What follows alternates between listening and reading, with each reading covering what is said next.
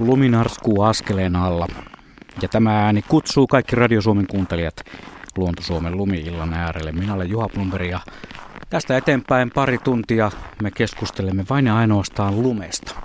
Studiossa on kanssani myös Minna Pyykkö, joka esittelee meille meidän asiantuntijavieraat. Joo, tosiaan lumi-iltaa tästä eteenpäin parin tunnin ajan ja puhutaan kaikenlaista lumesta. Soittakaa, kysykää lumesta ja kertokaa lumitarinoita. Täällä paikalla ovat hydrologi Esko Kuusisto ja geofysiikan professori Matti Leppäranta, molemmat lumiasiantuntijoita, lumitutkijoita. Aloitetaan aluksi visaisesti, että kuinka paljon on pakkasta tässä, tässä kävelyn aikaan? Pystyttekö yhtään sanomaan? Joo, kyllähän tämä äänen korkeus viittaa siihen pakkasen määrään, koska se lumi, lumen mekaaniset ominaisuudet muuttuu herkästi lämpötilan mukana syystä, että ollaan lähellä tätä sulamispistettä ja, ja tota niin, karkea veikkaus, että olisi 10-15 pakkasastetta, mutta voi kyllä erehtyäkin. Niin Tämä vois... oli Matti Leppärannan veikkaus ja mitä sitten Esko Kuusista? Niin sitä voisi melkein sanoa, että lumi mörisee silloin, jos ollaan hyvin lähellä lähellä tuota nolla-astetta.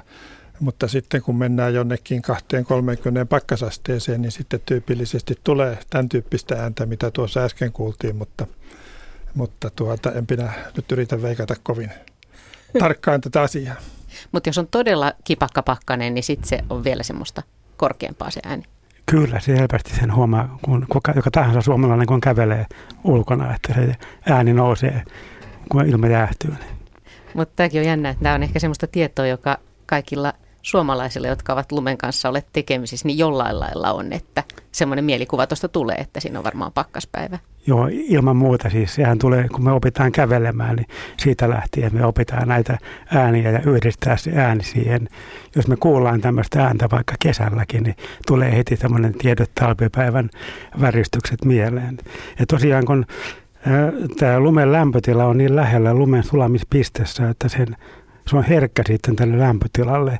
Että jos ajatellaan jotenkin vaikkapa rautanaulojen kanssa, jos kävellään, jos joku jostain syystä haluaa kävellä, niin niiden ääni on suurin piirtein sama, koska ne on niin kaukana tästä sulamispisteessä. Että ehkä yksi vertaus voisi olla, että on tämmöisiä näitä aamu, vaikka van, ennen vanhaa riisinaksuja, vaikka nyt ei voi suositella niiden syömistä, mutta että jos niitä on, niin jos niitä laittaa huoneen lattialle, niin ne narisee tietyllä tavalla. Sitten jos panee vaikka saunan lattialle, missä on lämmintä, niin vegaaninen ominaisuudet muuttuu ja narskuu varmasti erilaisella korkeudella. En, en ole tosin koittanut sitä, mutta voin kuvitella näin. Joo, mutta lumikokeistakin puhutaan vähän myöhemmin ja lumen valokuva, lumikiteiden valokuvauksen haaste, valokuvaamisen haasteista ja siitä, miksi on lumi, lumi on valkosta ja minkälaista hanki on, miten ääni kulkee siellä, miten valo kulkee ja, ja lumitutkimuksesta ja vaikka mistä. Katsotaan ja nyt, va- mitä kaikkea tulee. Ja vaikka lumen erilaisista nimityksistä suomen kielessäkin on monia, monia hienoja sanoja. Muun muassa tässä joku aika sitten tein ohjelma, jossa imettelin sanaa tiera. Ja niinhän siinä kävi sitten, että kuuntelijat kyllä selvittivät minulle, mistä on kysymys nyt. Tiedän, että tiera on kavion tai kengän pohjaan kertyvä lumipaakku. Aika hämmästyttävää. Siis lumella on, on, on monta eri sanaa lumelle ja suomen kielessä. Tie, tiera on myöskin etunimenä suomen kielessä. Katsoin eilen näitä lumiaiheisia etunimiä ja 40 poikaa, 30 tyttöä tiera nimellä Suomen maassa kastettu. Aivan mahtava tieto tuokin. Hei, se tieto on myös tärkeä. Se 020317600 on meidän puhelinnumeromme.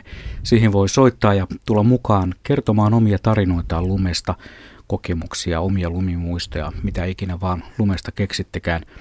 Puhua ja radio.suomi.yle.fi sähköpostiosoitteeseen voi laittaa omia tarinoitaan myös sinne sähköpostimuodossa. Ja hei, jos teillä on hyviä lumiaiheisia kuvia – niin otamme niitäkin mielellään vastaan. Tässä yritän tässä lähetyksen aikana sitten pistää niitä sellaiseen paikkaan, jonka kerron myöhemmin.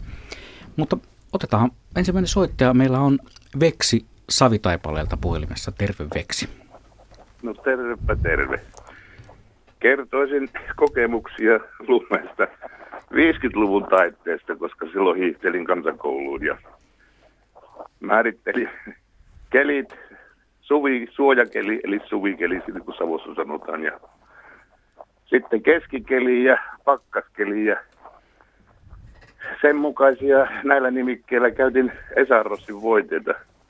Ja tuota, tulin siihen tulokseen, että tänä päivänä nämä minun määritelmät ei ennen päri. Niin. Aloja. Aloja. Niin, mikä, mikä keli on hävinnyt? No tuota, oikeastaan se keskikeli. Syystä, että tuota, ei ole muuta kuin vesikeliä ja tuota, pakkaskeliä. Kunnon hiihtokeliä ei ole.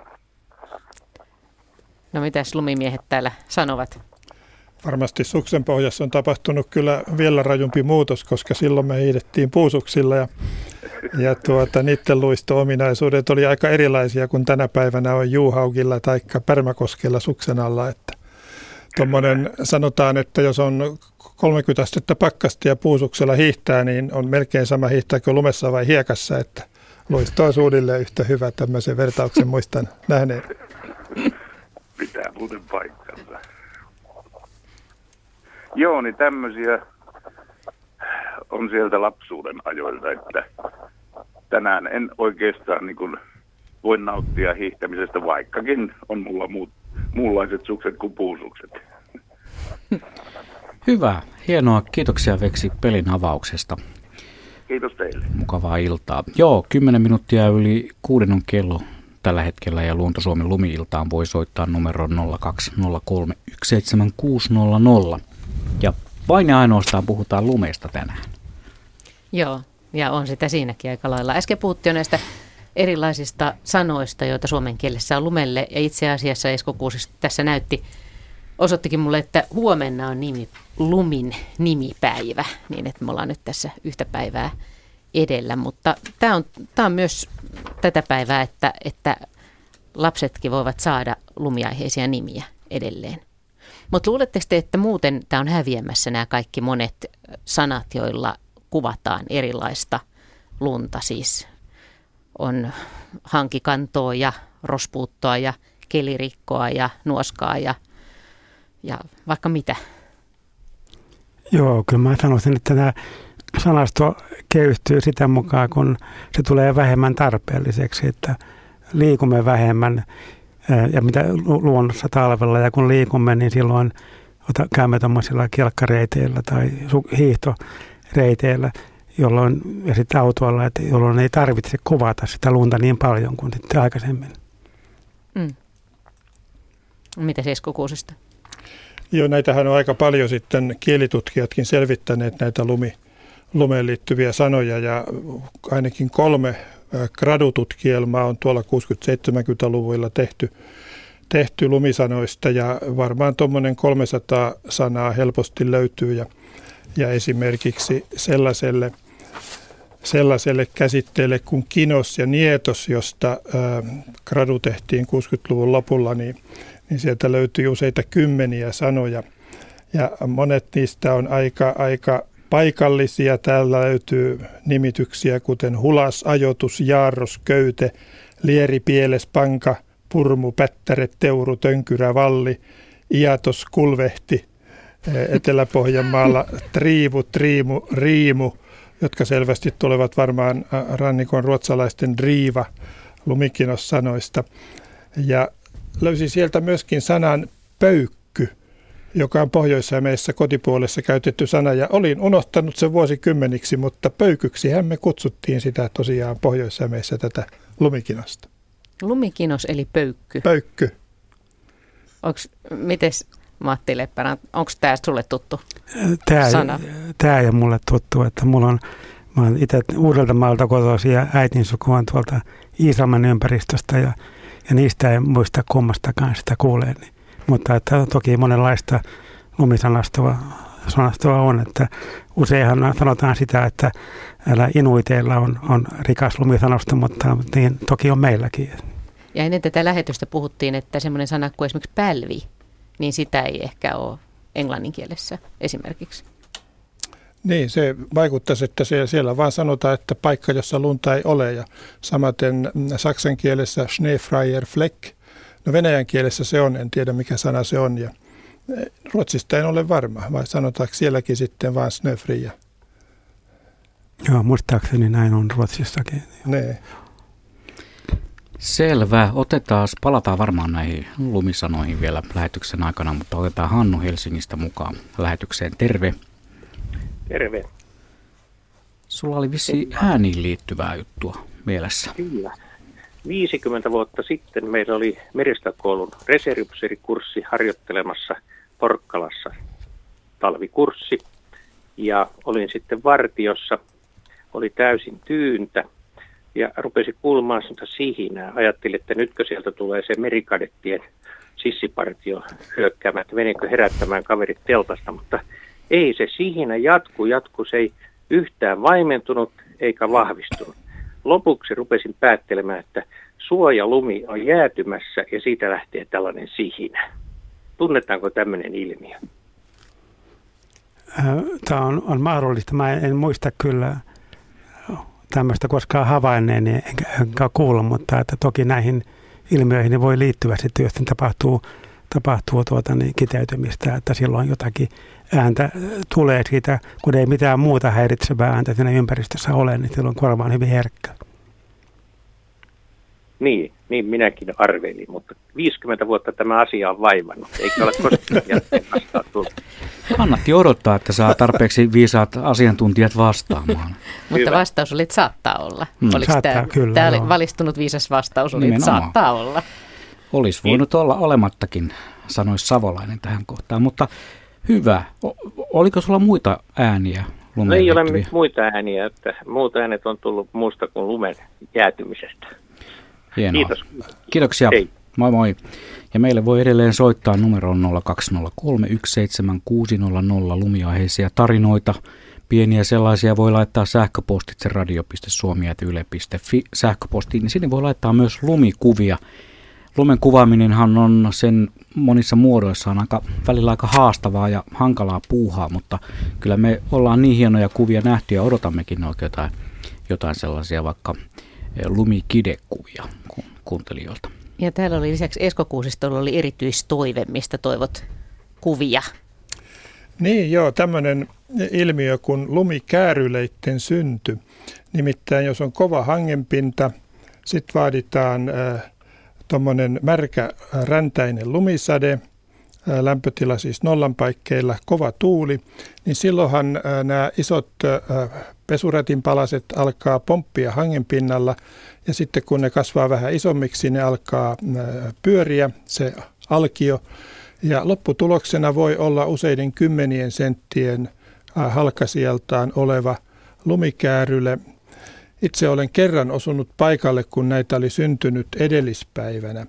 Ja olen vuosien varrella saanut ehkä kymmenkunta yhteydenottoa eri puolilta Suomea näiden lumikääryleiden näkemisestä – Ainoastaan yksi tapaus on, on sattunut, jolloin henkilö on kertonut, että hän näki, kun ne syntyivät. Ja se oli maanviljelijä Punkaharjulta, joskus varmaan 60-70-luvulla. Mutta jos jollakulla on näistä lumikääryleistä havaintoja, niin olisi tosi mukava kuulla, että, että tuota, minkälaisissa, missä paikassa ja missä oloissa niitä on syntynyt. No miltä se tuntuu nähdä semmoisia lumikääryleitä siellä hangen pinnalla? Mä olin työmatkalla meidän kenttämestarin kanssa ja mä muistan, että kun mä näin ne siitä pelkäjän paikalta autossa, niin, niin paikat alkoi vapista ja sitten kun pystyin, niin sanoin tälle Olaville, että pysäytä äkkiä auto ja sitten sanoin, että tässä menee ainakin kaksi tuntia. Mutta kyllä me ehdittiin se virtaamamittauskin tekemään sinä päivänä vielä. Mutta siis se näyttää varmaan ihmeelliseltä, kun se on ikään kuin joku olisi pyöritellyt niitä, eikä sitten kuitenkaan ole jalanjälkiä. Kyllä, joo. Se oli mulle sillä, sillä teoriasta tuttu, että mä en sitä hämmästynyt, mutta Olli taisi sanoakin siinä, että kukahan tuonne on tehnyt noin paljon lumipalloja. Hän ei vielä silloin huomannut, että ei siellä niitä jalanjälkiä näkynyt. Joo. Saa, saa nähdä nyt, tuleeko saa kuvia nähdä, lumikääryleistä tai jostain muusta ihmeellisistä ja voi, lumimuodostelmista. Ja voi ehdottomasti voi soittaa, jos on esimerkiksi näköhavainto niiden muodostumisesta sekin meille riittää. Ei videokuvaa tarvitse olla välttämättä. No meille Ei. riittää no, vähempikin. Hei. En, onko se jotain muuta kummallista lumimuodostelmaa, mitä me toivottaisiin tässä? No kaikenlaista, mitä Kaikenlaista, vaan. joo. Mm, Etelä-Suomessa, kun näkisi sitä lunta, olisi mielenkiintoinen havainto välillä vähän vähissä, mutta pohjoisessa tälläkin hetkellä sitä lunta on ihan hyvin. Frankki kysyy lähetysikkunassa, että mitä on tykkylumi? Hän muistaa tykkylumisia kuusia, mutta mitä se on? No sitä tykkyä periaatteessa on kahta sorttia. Puhutaan huuretykystä ja sitten puhutaan, mm, onko se nyt räntätykky se toinen nimitys. No kumpikin niistä syntyy tuossa nolla-asteen lämpötilan paikkeilla. Tuulta pitäisi olla tuommoinen kolmesta kuuteen metriä sekunnissa. Ja tuota, jos huuretykystä on kyse, niin silloin ei tarvita varsinaista lumisadettakaan, vaan se tuulen mukana liikkuva kosteus sinne puunoksiin tarttuu. On hyvä, jos pakkanen käväsee välillä pikkusen nollan alapuolella, mutta pääasiassa se on nolla yläpuolella. Ja tuota, kumpikin ilmiö sitten voi johtaa siihen, että näihin puihin kertyy, kertyy satojen kilojen lumikuormia. Metsäntutkimuslaitos joskus teki tästä jopa tutkimusta ja joku iso kuusi ravisteltiin pressujen päälle ja 2500 kiloa muistaakseni oli lunta yhdessä ainoassa puussa.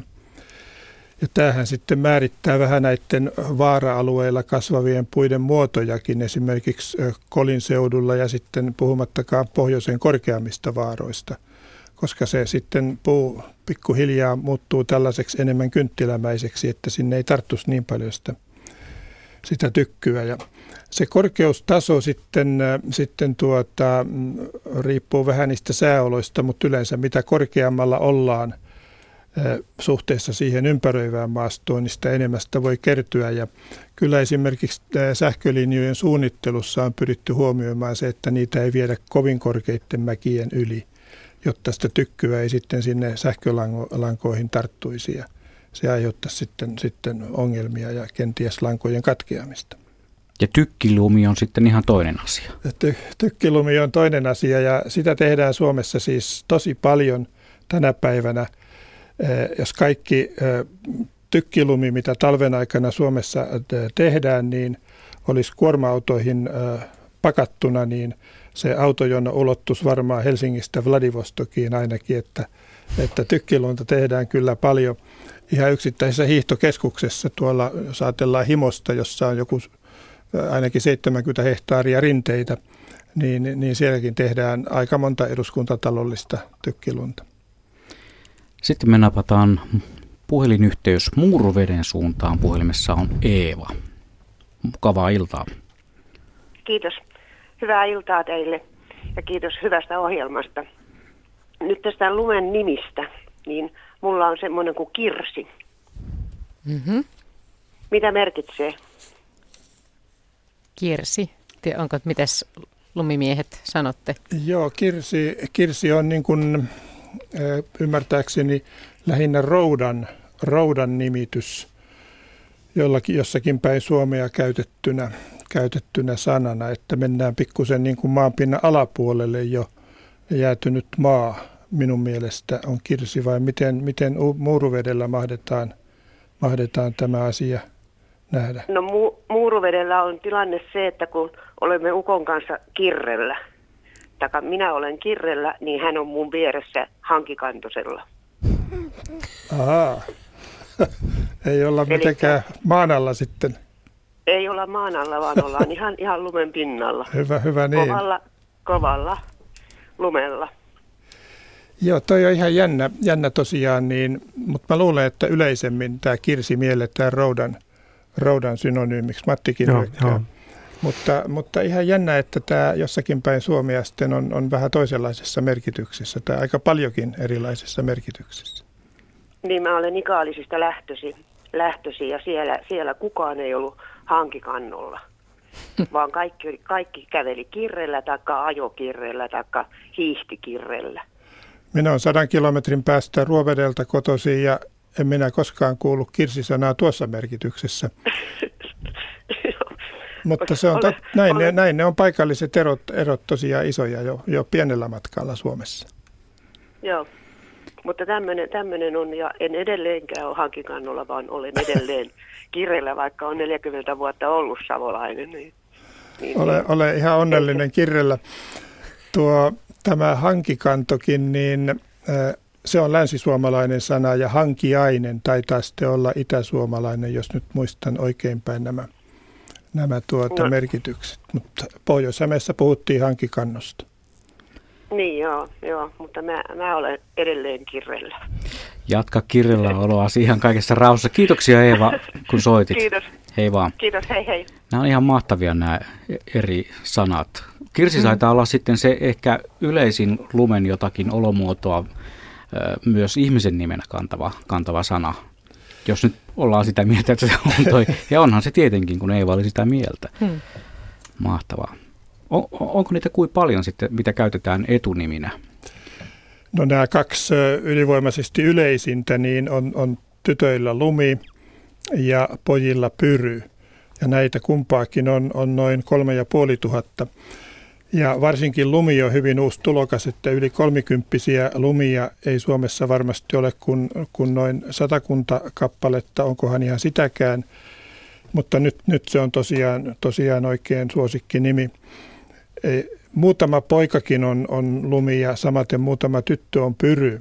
Sellainen nimi, nimi, joka on molemmilla, molemmilla pojilla ja tytöillä suunnilleen yhtä yleinen, mutta ei kovin yleinen kaiken kaikkiaan, niin on tuisku. Ja, ja tosiaan väestörekisterin mukaan 170 poikatuiskua ja tyttötuiskua, että siinä mennään ihan puntit tasan. Nietos 25 poikaa, kaikki oikeastaan tämän vuosituhannen puolella kastettuja. Rae 40 poikaa, 100 tyttöä, ja tämä Tierä, joka jo kerran tuli esille, 40 poikaa, 30 tyttöä. Ja tuota, tässäpä ne olikin niin lumi, lumi-nimen, rinnakkaisnimenä sitten lumia, noin 1300 lumia, että ainakin jos kännyköitä ei enää tehdä sillä nimellä, niin lumioita meillä riittää sitten mm. sitten pitkälle. Mahtaisiko tuo Nietos olla tullut sieltä Game of Thrones-sarjasta? Siellähän seikkailee hahmon nimeltä Jon Snow, joka on saanut suomenkieliseltä käältäjältä nimeksi Jon Nietos. Se voi Ma- olla. Mahtaako olla sitten? Se on. Ja eikös Riitta ole myös jossain murteissa? Riitta, Riitta tarkoittaa, joo, se on totta. Nimittäin tämmöinen ohut vastamuodostunut jää jonkun lätäkön pinnalla tai tällä lailla, niin riite on ehkä se yleisempi muoto, mutta riitta myöskin, myöskin tosiaan on jossakin päin Suomea. Ja jos se otetaan mukaan, niin 46 000 riittaa, niin se on ihan, ihan suvereen, enemmän kuin kaikki muut yhteensä. Riita, Riitallahan on kyllä tämmöinen tämä kanta, tämä margariitta, joka luultavasti tulee, tulee, tulee siitä. Mutta näistä lumista, eli tietysti tämä muissa kielissä sitä on vähemmän, mutta tämä lumikki tai Snow White, mikä on mm. sitten englanninkielessä, että en tiedä onko se sieltä levinnyt mm. sitten myös, myös ihmisten nimeksi. Mä en, en muista yhtään kyllä tavanneeni tai kuulleni sen nimisestä tytöstä tai, tai, tai naisesta. Mutta Japanissa on aika yleinen tämmöinen sana kuin juki naisen nimenä ja se tarkoittaa tosiaan myös lunta. Ja japanilaisethan ovat aika innokkaita lumitutkijoita myöskin, eikö niin? Kyllä joo, että siellähän on, on Japanin pohjoisosassa on, tulee hyvin paljon lunta, lunta tuota, ja, ja tuota, varmaan näitä melkein ennätyspaksuuksia ja, ja Hokkaidon saarella erityisesti, että siellä on tyypillistäkin, että on yksi tai kaksi metriä on pellolla lunta tai kaksi metriä ja se tuntuu aika hurjalta määrältä meikäläisittäin. Siis missä maa, maapallolla tulee eniten lunta?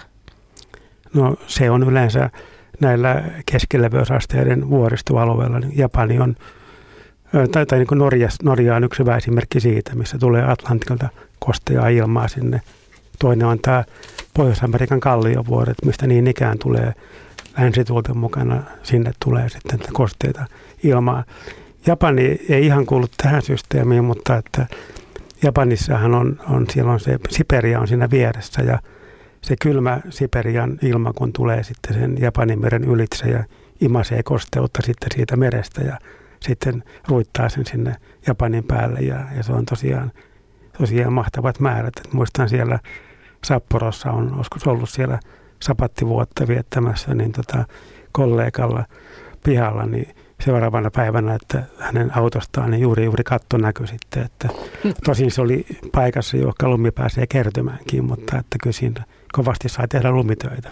No kyllä. Ja paljonko voi olla hanki niin kuin korkeimmillaan, jos oikein sataa lunta ihan hirmuiset määrät? Mä kaivelin noita maailmanennätyksiä ja tuommoinen paksuin yhden talven aikana kertynyt lumipeite, semmoinen lumipeite, joka sulaa kesällä pois, mm. niin on, on ilmoitettu, että Ibuki-vuorella Shikan provinssissa Japanissa helmikuun 14. päivä vuonna 1927 oli lunta 11 metriä 82 senttiä. Huhhuh. No siinä on lumitöitä. Mä muuten muistelen, että tämä lumi-sana esiintyy myöskin japanin kielessä siis muodossa lumi, ja se tarkoittaa rakkaus. Mahdollisesti. En, en ole ihan varma nyt tästä, mutta tämmöinen mielikuva mulla on, että heillä on sitten rakkautta lumeen tätäkin kautta.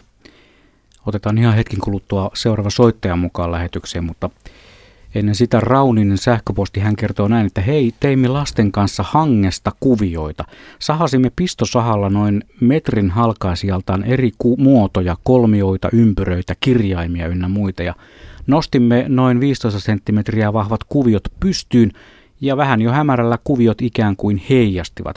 Taustalla oli samaa valkeaa lumista peltoa, mutta kuviot erottuivat tosi hyvin. Kokeilemme taas, kun hanget tulevat. Näin siis Pudasjärveltä Rauni. Tämä on muuten hyvä vinkki. Tästä sais, mm. Tällä tavalla saisi hienoja, hienoja kuvia. Matti. Ja. Joo, tämä oli kiva, kiva havainto, että e, tämä yksi, mitä nähdään noissa filmeissä, joskus kun inuitit tekevät näitä ikluja, ja tota, ihmetellään, että mitä meillä ei tehdä, niin, niin tota, meillä ei ole semmoista, yleensä semmoista lunta, koska se täytyy olla kovaa lunta. Sitä voidaan tosiaan niin pistosahalla sahata ja ikään kuin tehdä tiiliä siitä lumesta ja sitten laitetaan niitä yhteen. Ja se tekniikka, millä iglu sitten liimataan kiinni, on se, että sitä pannaan niin nämä päällekkäin nämä lumitiilet ja sitten sitä sahaa käytetään hyvin nopeasti, hangataan siinä välissä, jolloin kitkalämpö synnyttää siihen vettä ja se vesi jäädyttää sitten nämä, nämä yhteen. No niin, siitä sitten kaikille lumirakentajille vinkkiä sitten kun tulee ne hankikelit. Mutta nyt otetaan Hanski Janakkalasta mukaan lähetykseen. No niin, terve. Terve. Terve.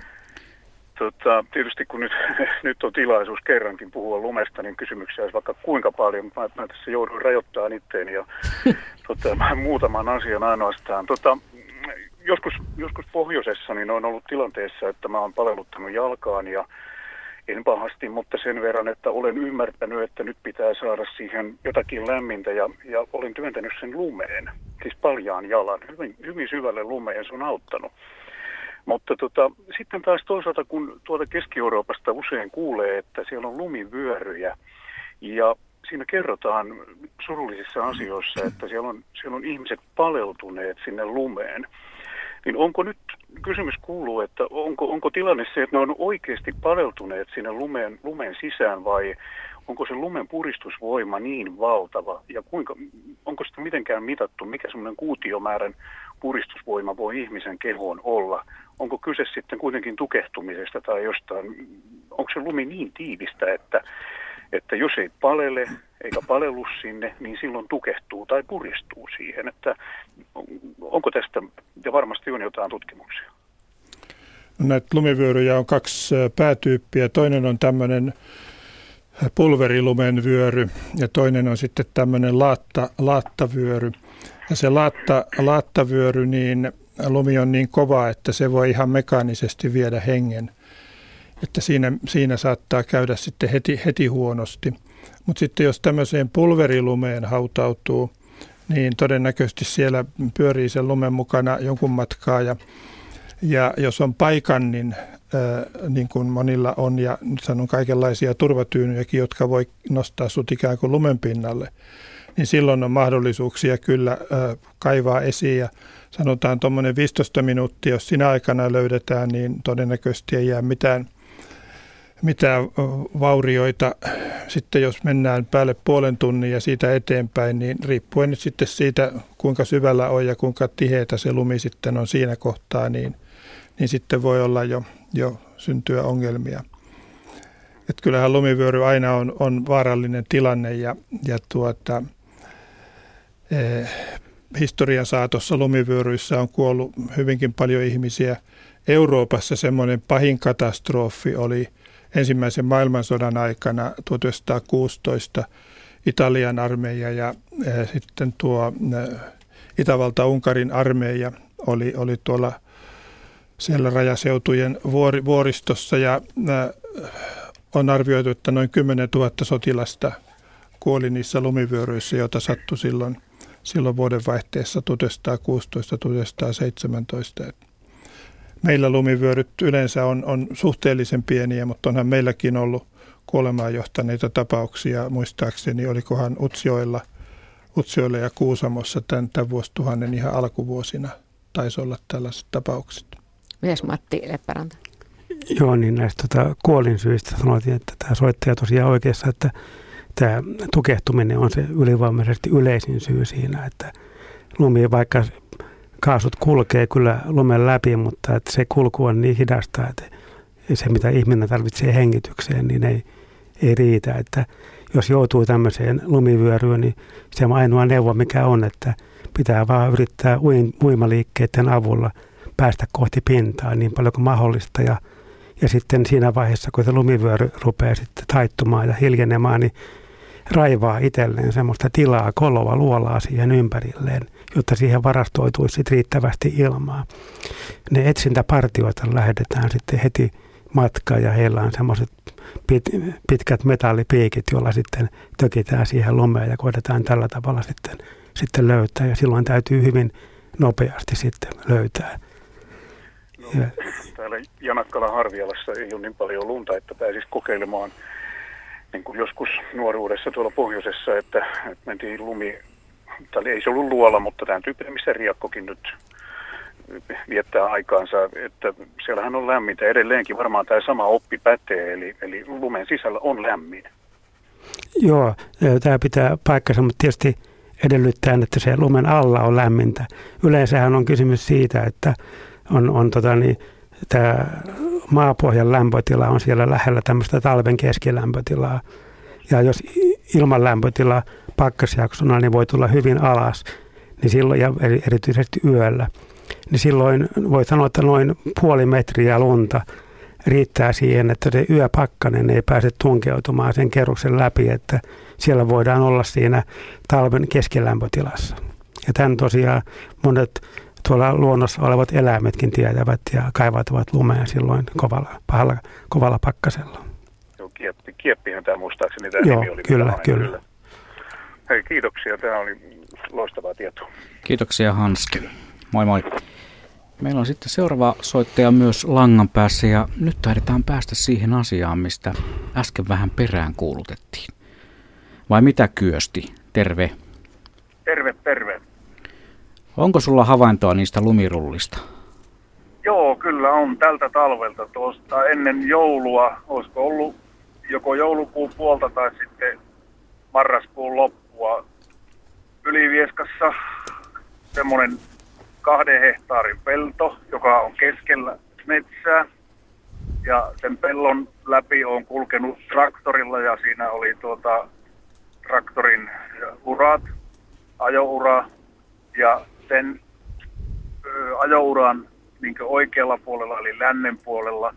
Yhtenä aamuna, kun menin sitä uraa pitkin sinne metsään, niin huomasin tämän, mistä te puhuitte. Eli siellä oli näitä noin pienen, sanotaanko, että pienempiä kuin jalkapallo, mutta isompia kuin joku pesäpallo, niin rullia se pellonpinta täynnä.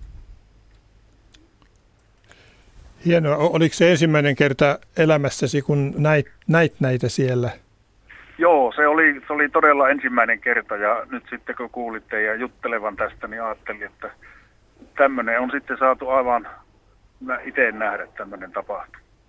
Se on harvinainen tapahtuma kyllä, että ihan onnittelut, onnittelut sinulle, että näit, näit sen. Mä luulen, että jos ajatellaan yksittäistä – paikkaa Suomessa, niin, niin kyllä siinä vuosikymmeniä voi mennä, että siihen samalle peltoaukealle seuraavan kerran niitä syntyy. Vaikka nyt joka talvi melkein jostakin päin Suomea, Suomea tuota, näitä, näitä havaintoja saattaa tulla. järven jäiltä ehkä enemmän, koska siellä tietysti tuulee eniten ja siellähän ne näkyykin, näkyykin kauaksi.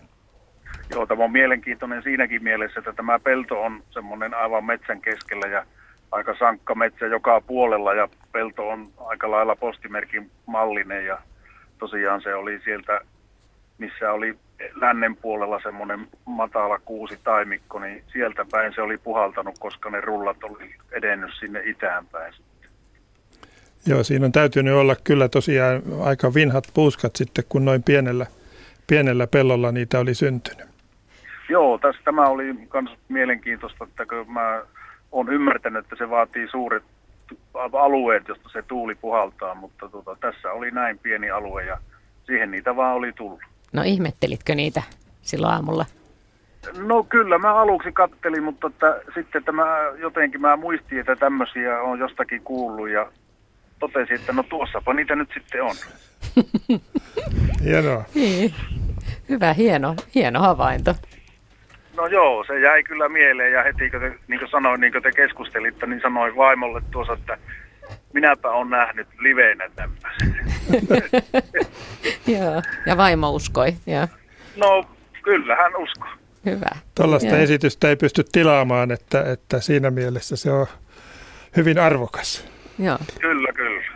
Luultavasti sen generoiminenkin on vaikeaa, että ei nämä matkailu, matkailuyrittäjät ei oikein pysty luomaan semmoisia olosuhteita. Että Joo. Niitähän Joo. tehdään kaikenlaista, että muistan kerran kanssa Pohjois-Japanin matkalta sieltä, että siellä oli turistikeskuksessa että kaikkia valoheittimiä ja suihkyjen avulla niin tehtiin niin tämmöisiä tekorevontulia siinä, että kyllä siinä jotakin valoja sitten oli taivaalla silloin, mutta että kun niitä täällä Lapissa on nähnyt, niin ei osannut niin ihmetellä tai ihailla. joo, joo, et ei mennyt ihan täydestä. Joo. Kiitoksia Kyösti tästä soitosta. Täällä on tyytyväistä porukkaa studiossa ja varmasti myös vastaanottimien äärellä. No niin, kiitos, kiitos. Kiitos. Right, no No niin, moi moi. Tota, joo, on tuota teko revontulihommaa harrastettu myös Suomessa tuolla eräässä, eräässä talvikeskuksessa, mutta onneksi tällä kertaa tulin sieltä nimittäin eilen pois ja siellä ei niitä tekorevontulia ollut. Aidot olivat kyllä taivaalla muutamana iltana ainakin ja aika, aika komeassakin muodossa. Että hyvä, että tämmöiset teko, tekotulet on lopetettu. Miten äsken puhuttiin lumimääristä, niin miten sitten Suomessa? Missä Suomessa on, on suurimmat hanget yleensä keskimäärin? Joo, no kyllä se keskimäärin tuossa käsivarren Lapissa on Kilpisjärveltä. Esko taisi mainitakin äsken, että siellä on tämä Suomen ennätys 190 senttiä.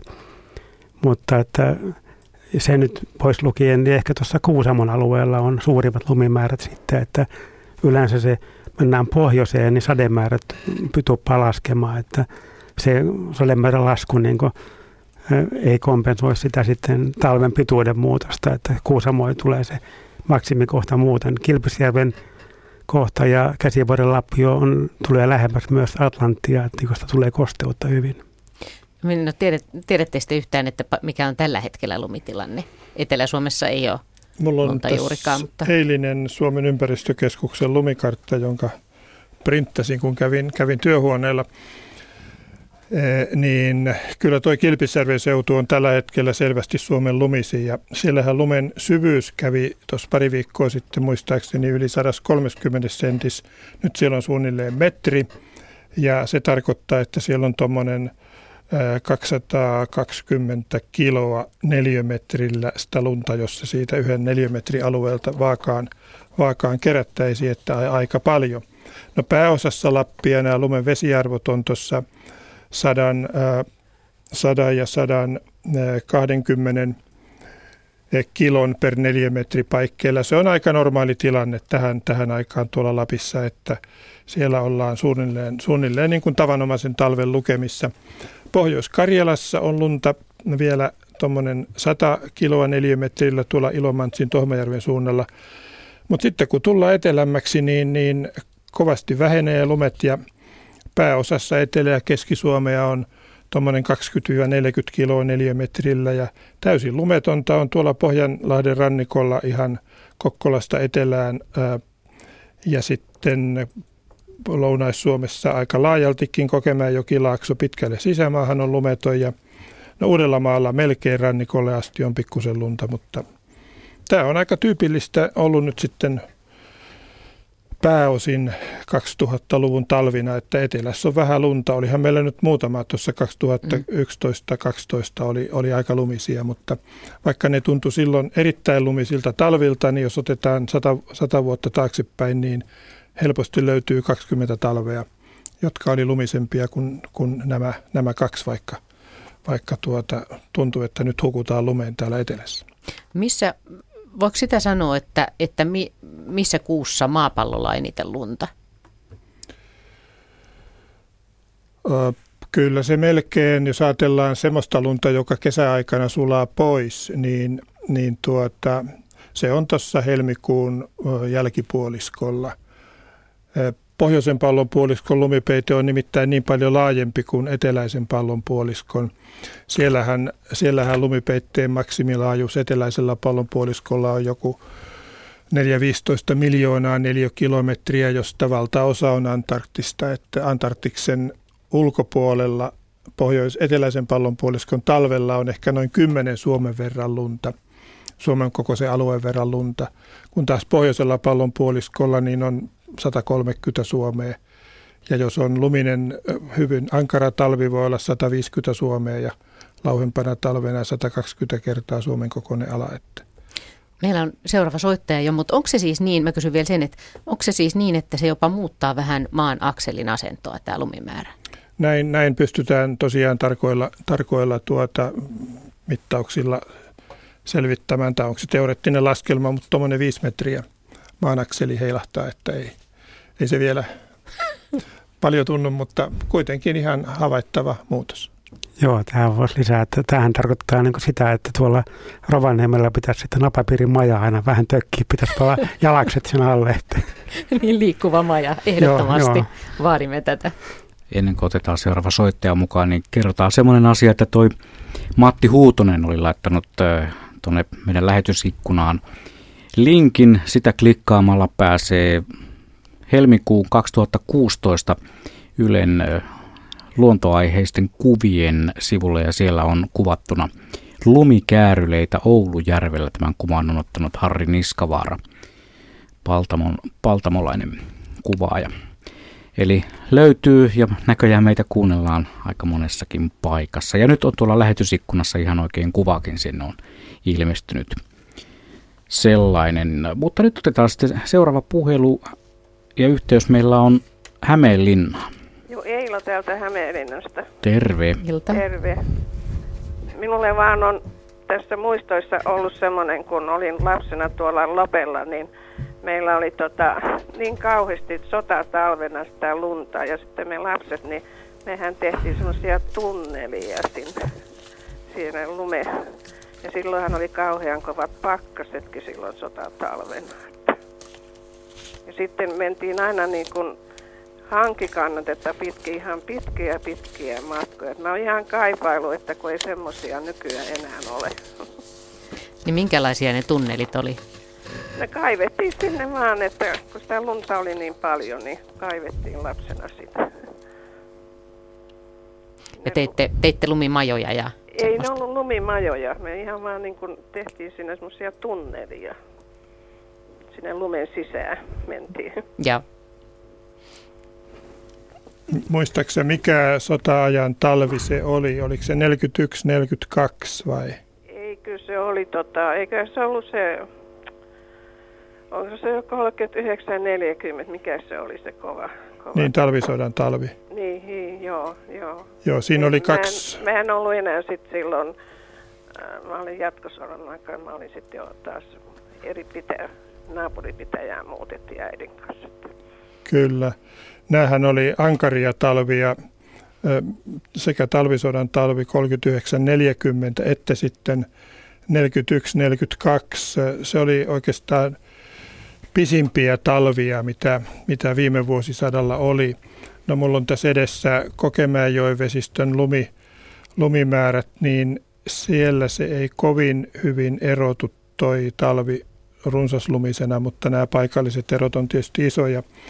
ja Vantaajoen vesistössä. No siellä se muuten on tommonen, että ehkä kymmenen talvea viime vuosisadalla oli lumisempia kuin tämä, tämä 3940 ja nythän ollaan jo lähellä Vantaan vesistöä, kun Lopella, Lopella ollaan. Joo, se oli kyllä 3940 niin, että sitten me olen, oltiin Janakkalan puolella silloin, kun jatkosodan aikaa. No sillähän siellä oli sitten, siellä me mentiin kauhean pitkiä matkoja tätä hankikannatetta pitkin sitten, että, että tota, mutta ei nykyään semmoisia ei ole enää. Matti, joo. Joo, kiitos. Tämä oli oikein mukava puhelu tosiaan ja tuli hyvin esille tämä, että kuinka paljon, mitä lumi merkitsee meille, että erityisesti lapsille, että, että sehän on kaikenlaista riemua riemua tuohon talveen, että muista oliko se Karin piirroskin tai jossakin, missä lapset sitten sanoivat, että heitä lomeihin se eikö tule kiva, kun tulee paljon lunta. mutta, mutta tosiaan niin tämä, paljonko lunta tulee, niin näitä tunneleita voida, voida, voidaan tehdä ja, ja tota, se on nykyaikana harvinaisempaa Etelä-Suomessa. Et tarkoittaa sitä, että ähm, en nyt halua korostaa mistään ilmastonmuutoksesta, mutta jollain tavalla tämä talven tyyppi muuttuu, että se, että hankikanto tulee, niin meille tulee tämmöisiä suojatjaksoja ja sen jälkeen tulee taas kylmää, että se pääsee se jäätymään. Ja tässä Etelä-Suomessakin on, sanotaan ennen sitä joskus Kekkosen aikaa ja sitä aikaisemminkin, niin on hevosellakin voitu mennä sitten hankikannon päällä ja, ja en muista koskaan sitten semmoisia talvia sitten Etelä-Suomessa enää, viime, enää, enää sitten ollut. Mutta tästä tunneleiden rakentamisesta voisi antaa niin vielä erityisesti lapsille tämmöisen äh, vihjeen, mitä tietysti täytyy nykyaikana aina panna siihen mukaan, että, että vanhempien täytyy valvoa sitä, että voidaan lapioida lumesta tuommoisia isoja kasoja. Sanotaan, että 2-3 metriä korkeita kasoja ja sitten sitä ruvetaan tamppaamaan lapioilla sitä lunta päähän, kovettamaan sitä ja antaa lumen vähän aikaa metäytyä. Lumihan on tämmöinen materiaali, joka elää niin sanotusti koko ajan ajan siinä tapahtuu tämmöistä sisäistä muodonmuotoistusta ja tämän tamppaamisen vaikutuksesta tapahtuu sisäistä lumittumista ja kovettumista. Ja sitten siihen voi, voi alkaa tekemään reikeä. Ja tämän, tämä on Kanadan intiaanien parissa hyvin yleinen tapakin, koska siellä metsäintiaanit, niin niillä ei ole vielä tämmöistä iglulunta, niin heidän täytyy näitä omia lumimajoja sitten rakentaa tällä tavalla. Ja he tekevät vielä sitten sen, että kun tämä tamppaus on tehty, niin silloin laitetaan risuja, työnnetään siihen lumen sisään ja kun aletaan kaivaa sinne luolaan, niin nämä, nämä risut tulee esiin, niin tiedetään, että ei enempää saa kaivaa, että nyt on kestävä katto siinä. Ja meillä on joskus tietetty niitä tuolla Lammilla opiskelijoilla niin, että kurssin vaatimuksiin on kuulunut myös yöpyminen tämmöisessä majassa. Yle.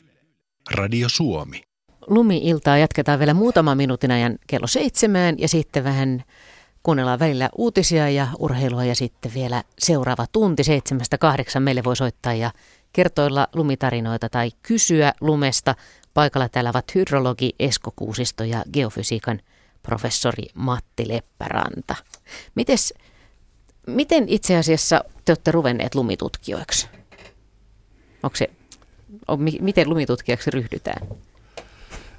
Minä tulin, tulin töihin hydrologian toimistonimiseen yksikköön, joka oli just siirtynyt vasta perustettuun vesihallitukseen. Silloin elettiin syksyä 71, eli siitä on jonkun verran aikaa. No sitten totesin, totesin vuosien mittaan, että ahaa, täällä on tosi paljon mielenkiintoisia lumi, lumihavaintoja vuosikymmenten varrelta ja ää, Niistä oli kerran tehty väitöskirja, se oli vuonna 1961. Maunu Seppänen oli tehnyt väitöskirjan. Se ei ollut ensimmäinen lumiväitös Suomessa. Pentti Kaitera nimittäin vuonna 1939 aika laajasti väitöskirjassaan käsitteli myöskin lunta. No sitten, sitten innostuin tästä aineiston käsittelystä ja sain, sain tuota erinomaisia laskuapulaisia. Terveisiä vaan Ykällä ja Ollille, jos olette kuulolla. Ja sitten tosiaan väittelin, väittelin sitten tästä lumen kertymisestä ja sulamisesta Suomessa. Sitten silloin oli, oli tämä tulvaennusteiden kehittäminen oli hyvin keskeistä ja, ja tämä lumen sulamisen tutkiminen nimenomaan, niin, niin sitten oli, oli tämän, näiden tulvaennusteiden kannalta tämmöinen keskeinen asia, että siinä mielessä tällä oli, oli ihan hyötynäkökohtiakin tällä, tällä väitöskirjalla niin kuin asiaan kuului.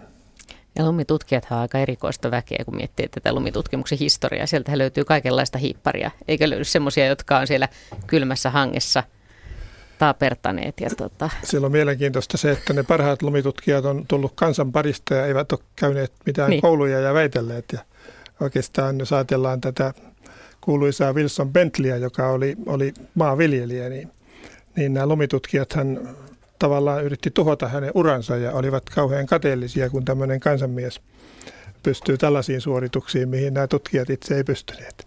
Kansanmies katsoi ympärilleen ja sitä lunta, mitä siinä oli. Ja muistan, että sun kanssa Esko Kuusista on joskus katsottu semmoistakin valokuvaa, missä oli joku tutkija, joka tutki sinne hangen pinnalla sitä, että miten siinä ihan pinnassa niin jotenkin ne lumikiteet liikkuu ja hän oli partahuurussa siinä pötkötteli Kyllä, pitempiäkin joo. aikoja.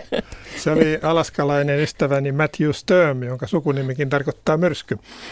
Niin hän kovassa tuulessa siinä makasi tosiaan puolimetrinen parta tuulessa liehue ja tutki, miten, miten tuota siinä ihan lumenpinnan lähellä nämä, nämä, tämä lumen liike oli. Ja varmaan hänellä oli mittauslaitteetkin, ettei se ihan pelkästään hava- silmähavaintoon perustunut. Mutta mut lumitutkimuksesta jatketaan itse asiassa seuraavalla tunnilla lisää ja meillä on vielä puhumatta kaikki lumikiteet ja lumikuvaukset ja vaikka mitä. Silloin puhutaan myöskin Matti Leppärannan lumitutkimuksista Etelämantereella.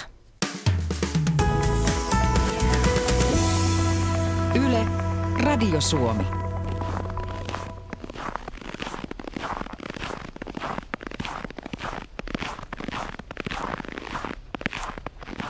Kello on ollessa viisi minuuttia yli 19.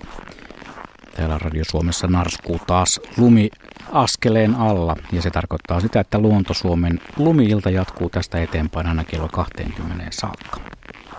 Joo, nyt on vielä hyvää aikaa soittaa ja kysellä lumesta tai kertoilla lumitarinoita. Ja tosi paljon on tullutkin soittoja ja erilaisia tarinoita. Niitä pyritään tässä purkamaan tunnin mittaan. Ja täällä paikalla ovat hydrologi Esko Kuusisto ja geofysiikan professori Matti Leppäranta.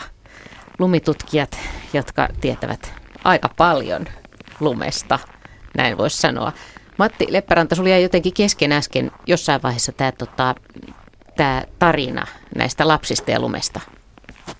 Joo, joo, sehän on, kiitos jatkaa siitä, että tota, niin sehän on lapsille tosiaan kaikki, mekin ollaan joskus oltu lapsia, että muistetaan hyvin, mitä kaikkia iloa se on tuonut, että et, nyt mä muistan lukeneeni tämä Olaus Magnus Goottus, joka oli viimeinen katolinen piispa tässä Suomen, tai Ruotsin Suomen valtakunnassa aikanaan, ja hän teki paljon näitä pohjoisia matkoja ja kirjoitti myös kirjan ja teki karttoja sitten näistä pohjoisista oloista. Ja hän jo siinä kertoi, että miten näitä erilaisia lumiukkuja tehtiin ja myös, että pojat oli lumisotasilla ja siihen aikaan, että, että se on jotenkin, jotenkin tota, niin houkuttanut myös. Että, ja se lumimateriaanahan on semmoinen lapsille mukavaa, että sitä voi niin eri tavalla – sitä voi tehdä kaikkia ja niin kuin tämä yksi soittaja tässä totesi, että sinne voidaan kaivautua tunneleihin, että siinä on sen verran lujuutta kantavuutta, että sinne voidaan tämmöisiä luolia tehdä ja tietysti näitä,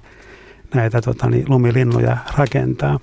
Ja niitä on ympäri maapallon, mutta että jotenkin tämmöinen kaikki lumitieto ei ole levinnyt samalla tavalla, että, että yksi esimerkki, että mä oon ollut Japanin matkoilla yhden kerran tuolla hokkaidulaisessa koulussa, jossa toki on siellä niin lumisia talvia joka, joka vuosi, niin lapsille kerroin sitten lumioloista ja tietysti joulupukistakin Suomessa ja, ja sitten hämmästyin, kun kuulin, että he, he ei tuntenut lumilyhtyä. Lumiukko toki tunnetaan kaikkialla maapallolla ja sitten mentiin pihalle ja mä opetin heidät tekemään lumilyhtyjä ja he innostuvat kovasti ja se koulun piha oli täynnä lumilyhtyjä sitten sinä, sinä päivänä. Mutta se on aika jännä, joo, ettei, ettei niinku samanlaiset keksinnöt olekaan syntynyt joo. samanlaisiin olosuhteisiin. Joo. Hiihtäminenhän on toinen esimerkki, että jos katsotaan tämmöisiä esihistoriallisuuksia löytöjä, niin taitaa olla tämä Norja, Ruotsi, Suomi ja tämä Venäjän Karjala, niin mistä on löydetty tämmöisiä muinaisia merkkejä, mutta ei mistään maapallolta.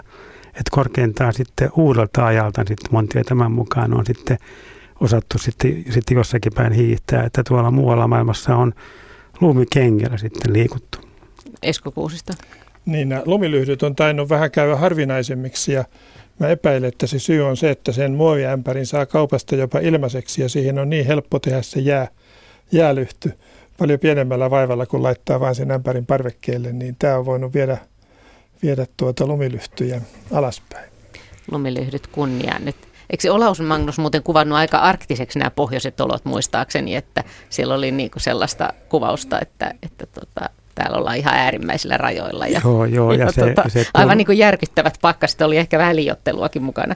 Ja sitten tuotiin esille, että ne kaikki me pohjoismaalaiset täällä, me ollaan niin kovia kundeja tai miksei, miksei niin kovia kimmojakin, että ollaan niin karaistunut tämmöisiä arktisia olosuhteita, sanotaan, että etelämpää tänne tulee niin kuin niin kuolee talven aikana täällä. no niin. Näin, näin hän kirjoitti. Hän kirjoitti ja hän taisi olla Roomassa silloin, kun hän kirjoitti Joo. sen ja ja tuota, siinä oli varmaan vähän tarvehakuisuutta myöskin, ja, mutta se on aivan julmaa kyllä se teksti paikotellen. Siellä muun muassa oli, että vangiksi saadut neekerit kuolevat, no tällaisia ja sitten paikallisiltakin, niin jos osuu vaan käsi tai huulet johonkin metalliin, niin siihen jää kiinni ja repeytyy, että se on kar- karua luettavaa. Ei uskos piispan kirjoittamaksi. Joo, tämä on tehnyt, nämä arktiset olot on tehnyt selvästi vaikutuksen häneen. Meillä on soittaja langan päässä odottelemassa, mutta tämä Lasse lähettämä viesti liippaa niin läheltä tuota äskeistä tarinointia, että on pakko kertoa tämä. Kun Lasse kirjoittaa näin, että muistan kun poikasena 60-luvun loppupuolella ajettiin mopolla hankikannolla sekä rakennettiin lumilinnoja lohkomalla isoja laattoja lumenpinnalta tuolla Ylöjärven seudulla. Kysyisin, minkälainen keliolosuhde muodostaa niin kestävän lumipinnan, että muodostuuko nykyään ollenkaan vastaavanlaista tilannetta missä? Tällaista kyselee Lasse Jämsästä. Joo, se olosuhteet on sitä, että vaaditaan sitä, että on välillä tapahtuu sulamista ja uudelleen jäätymistä. Että muodostuu semmoista kohvaa siitä, että ne lumikiteet silloin sidostuu hyvin toisiinsa ja sitten tulee tämmöistä yhtenäiseen vähän niin kuin tämmöistä harkkoa, mitä on, mitä on sitten helppo käsitellä. Ja, ja pohjoisessa tätä muodostuu kyllä sitten edelleen, että se etelän talvien tyyppi ei ehkä ihan sitten vastaa sitä, että kun se, sitä, että niitä muodostuu, että se sulaminen lähtee käyntiin, niin se etenee hyvin ja luntakaan ei ole sitten niin paljon kuin joskus, että ei tule tämmöisiä takatalvia, että taas nämä sulavesi pääsisi jäätymään siellä. Muistan itse myös ajaneeni mopolla lumihankia pitkin ja huonostihan siinä sitten kävi, kun se hanki siitä petti etupyörän alta sitten lennetti. Mutta se on ihan toinen tarina. Nimittäin Jukka on Ivalosta linjalla, sulla on myös radio auki siellä. Kyllä, kyllä. Laitatko sitä radioa pienemmälle? Niin... Laitoin Joo. radio kiinni. No niin, hyvä, oikein mainita. Terve, terve Jukka. Joo, Jukka, oletko sä vielä siellä? Olen, kuuluu huonosti, kun mulla on tuo kaiutin tuossa, miksi mulla on radio päällä. No niin, mutta kokeillaan. Yritän saada sitä levää. Joo. No niin, minkälaista asiaa? No tuota, ensinnäkin niistä lumikääryleistä, kun te puhuitte, niin miksi ne on kääryleitä ja kuinka pitkiä ne yleensä on? Miksi ne eivät pyöri niin kuin semmoisena erityisenä palloina siellä hangen pinnalla? No niin, Esko Kuusista. Joo, tuo se tapaus, minkä mä näin, niin tuota, suurin kääryle oli halkasieltaan 40 senttiä ja sen pituus oli myöskin samaa suuruusluokkaa, noin 40 senttiä.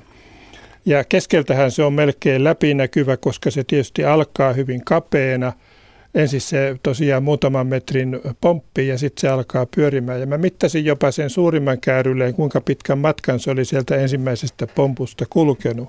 Niin se oli 14 metriä. Ja mä luulen, että se monesti on aika lailla se halkasia ja, ja pituus niin suunnilleen samaa suuruusluokkaa.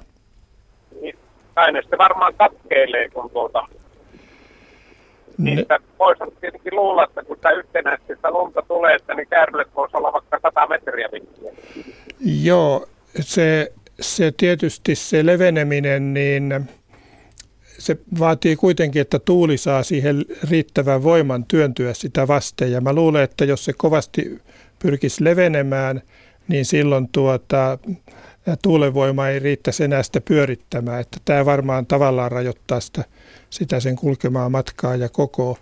Joskus on nähnyt juttuja, että niitä olisi jossakin USAssa isoilla järvillä ollut metri halkasijaltaan jopa, mutta en ole nähnyt koskaan sellaisista kuvaa, että en, en tiedä uskoisiko. Siinä täytyisi varmaan olla aika kova tuuli, että pyörittäisi niin suurta. Yleensä kun lapsena lumipalloja pyöriteltiin, kun tehtiin lumiuttoa, niin oli jo aika raskaita ne isommat pallot pikkuvaan nostella. Kyllä, äkkiä siinä on monta kymmentä kiloa, kiloa lunta. Mutta että se toinen kysymys, niin puhuttiin kirsistä ja minäkin olen aina sen mieltänyt, että se on routa. Mutta se hankikanto, niin meillä puhuttiin Ivalossa ainakin, en oliko se meidän oma keksimä, mutta aina lähti kestohangelle. Onko tämmöinen nimi kuin kestohanki, niin kuulostaako se tutulta? Jaha. Ei, ei, ei. Ole, ei ole tuttu kyllä, mutta sehän on kyllä aika kuvaava, kuvaava nimi. Joo. Joo. Me sanottiin aina, että lähdetään pyöräilemään kestohangille. Joo. Joo. Puitten juurellahan se tahto pettää, mutta jos oli vähän aavempaa pintaa, niin kyllä sinne pystyy pyörällä ja jospa eli mopoillakin. Siellä mopoja oli. Joo. Hienoa. Kiitoksia Jukka soitosta ja toi varmaan puhututtaa meitä vielä tämä, tämä nämä lumikääryleet. Ja muuten niistä on kuva tuolla Yle Luontoillan Facebookissa ja sama myös Radio Suomen samankaltaisessa. Siellä on Veijo Alaharjun kuva.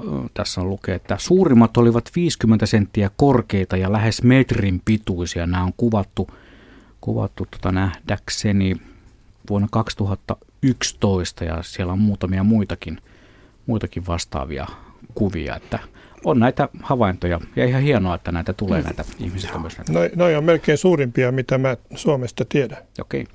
Matti. Joo, että kun tämä on vaan tähän pituuteen, että kun sitä lähdetään rullaamaan sitä käyrylettä, niin siihen, mitä pitempi, pitempi se on, niin sitä enemmän sitten tulee sitä vääntöä. Ja se, ja se niin luonnostaan sitten, sitten hajoaa, että voi ajatella, kuvitella jotakin muutakin materiaalia, jos rupeaa rullaamaan vaikka jotakin taikinaakin tai jotain, niin tota se ei äärettömän pitkään voi tehdä enää, koska tosiaan väännöt tulee siinä sitten liian suureksi. Ja tietysti sitten se, kuinka korkeaksi se kasvaa, rulla kasvaa, niin sitä ihan tämä tuulen nopeus kyllä sitten rajoittaa. Niin kuin tämä Ivalon soittaja totesi, totesi että, että puolimetrisen lumipallon pyörittäminen on aika vaikea, kun tekee lumilinnaa. Että tosiaan paljon enempää siihen tuulistakaan ei varmaan voimaa tulee. Pertti Taivaalkoskelta viestittää, että kirsi tarkoittaa routaa, kilsi tarkoittaa kovaa lumenpintaa. Kilsi lumella hiihdettäessä ei jää jälkeä.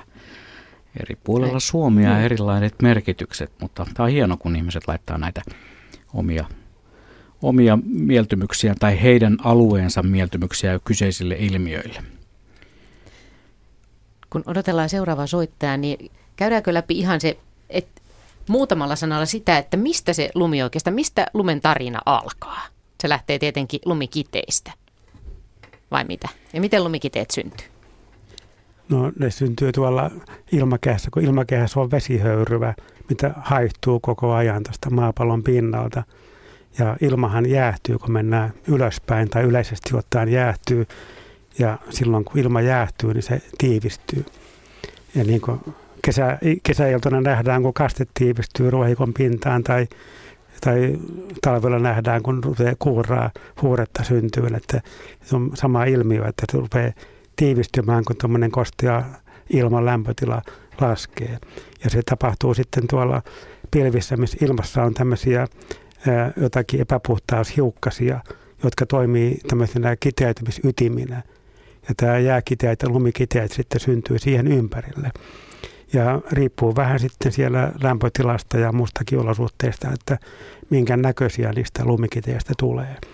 Et tietyissä oloissa tulee näitä kauniita kuussakaraisia lumikiteitä sitten, jotka leijuu maahan ja joskus tulee tämmöisiä pieniä neulasia tai sylinterimäisiä ikään kuin rakeita, että se siellä pilvioloista riippuu, että jos saa lapaselle tippuu tuosta joku lumikite, niin sitä jonkun verran voi tietää, minkälaiset olosuhteet siellä pilvessä sitten on.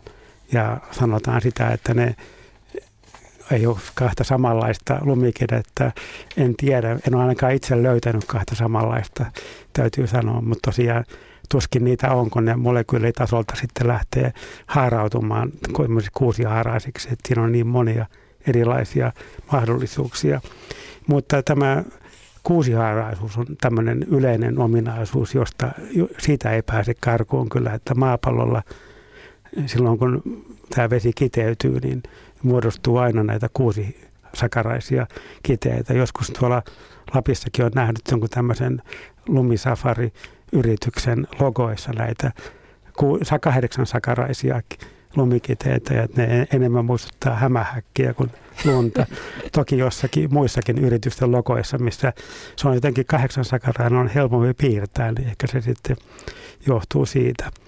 Ja sanoisin, että nämä, tämä ilmakehän epäpuhtaudet on, on siinä avainasemassa, että ilman niitä niin tämä kosteus sitten härmistyisi tänne pintaan tai tiivistyisi pintaan, että maapallolla on lumi, lunta sen takia, kun meillä on ilmakehä, jossa on näitä epäpuhtauksia.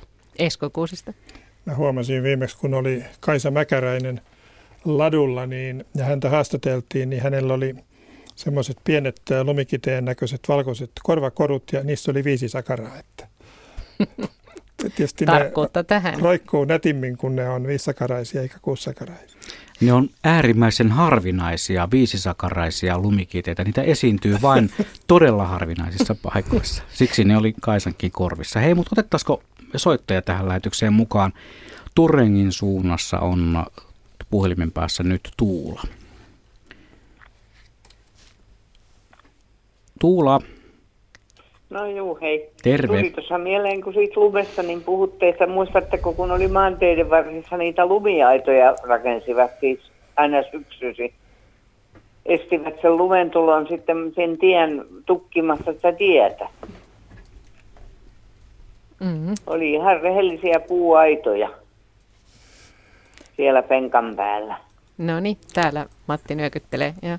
Joo, kyllä näitä on ollut ja en osaa sanoa, onko täällä... Tänäkin päivänä olla määrätyissä, että oikein kun tuulee semmoinen aavakohta, niin nythän se tekee tielle niitä semmoisia pitkiä suiruja ja on lunta yksi, kaksi iso kinos. Mm. Joo, mä oon nykyaikanakin on muualla maailmassa nähnyt niitä, mutta että en muista nyt, että onko, ei milloin viime, ei, ei varmaan se enää. Se liian työlästä varmaan. Joo, se erittäin, erittäin hyvä, hyvä asiahan se olisi, että saada näitä edelleen tänne.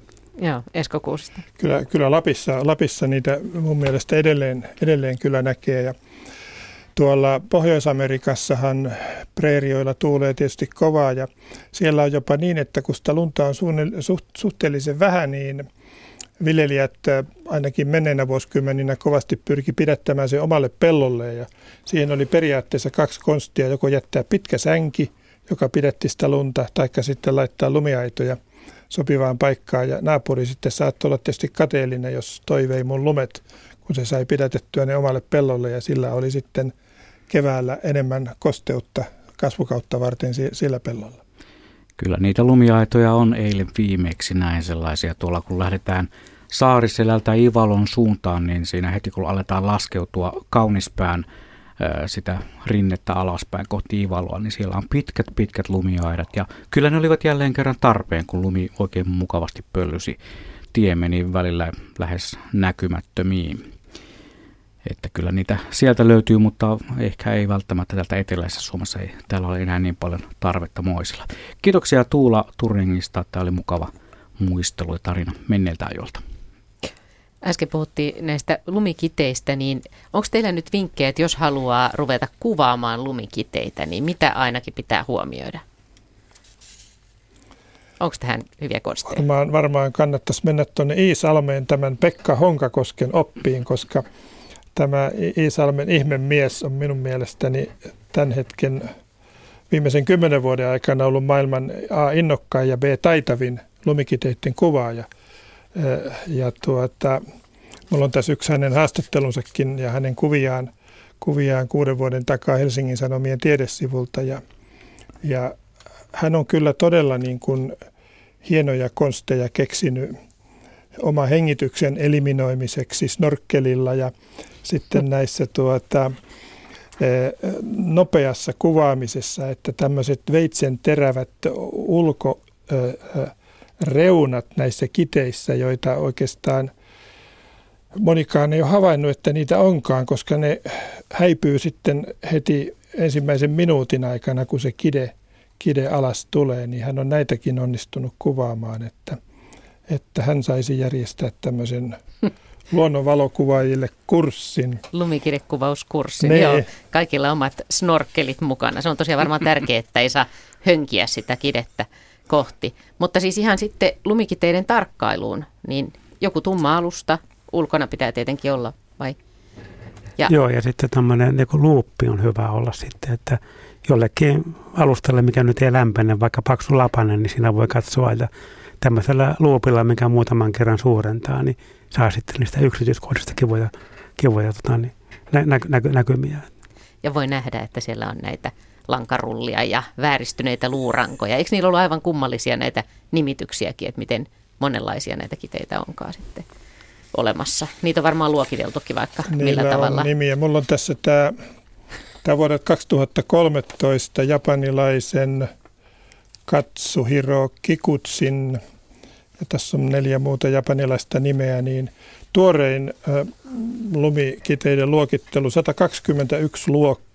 Oi, oi, oi siinä ja, ja tuota, tässä on kahdeksan pääluokkaa ja 39 tämmöistä keskiluokkaa tai väliluokkaa ja sitten 121 alaluokkaa. Ja, ja tosiaan täällä on, tuota, on sitten näitä näitä pylväsmäisiä 15 eri luokkaa, sitten levymäisiä 29 luokkaa, pylväiden ja levyjen yhdistelmiä 41 luokkaa ja näin poispäin. No sitten tänne on kyllä tuommoiseen sekaporukkaa hyväksytty myöskin, myöskin sitten rakeet ja pienet jääjyväiset ja räntäpartikkelit jopa. Mutta sitten täällä on kyllä hyviä nimiä näillä, jos näitä nyt vapaasti suomentaa, niin luoti plus levyt – kaksoset luotien kerran, keihäänkärjet luotien kerran, monikärki, ei ohjus, mutta monikärki kuitenkin, jääpuikko kaksoset ja näin poispäin, että aika hurjan näköisiä kuvia. Tämä on kuin jostain kauhukertomuksesta tämä, tämä osa näistä, näistä luulisi, että sotaa, lumisotaa vähintään ollaan menossa. Niin, että seuraavan lumisateen aikaan niin ei muuta kuin ulos katselemaan, että löytyykö kaikkia näitä – luokkia, pääluokkia ja alaluokkia sieltä sitten. Otettaisiko seuraava soittaja Keiteleen suunnasta? Puhelimen langan päässä on Jouko. No Jouko tässä, terve. No terve.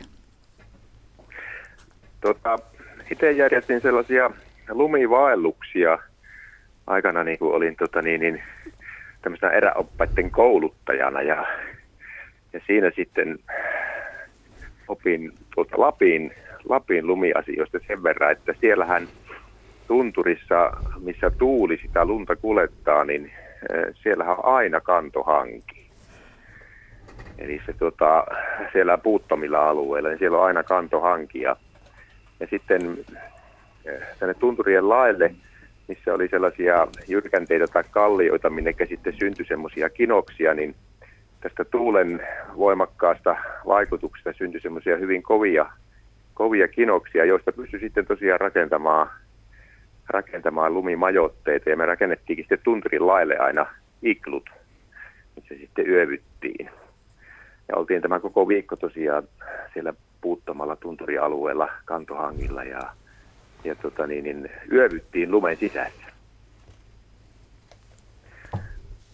Se oli silti aika hienoa, hienoa siellä. Ja, ja minkä takia se tämä tuuli niin kuin muuttaa, tai tuulen kun se kulkee se lumi, niin miksi se, miksi se tuota kovettuu? No niin, Matti Lepparanta.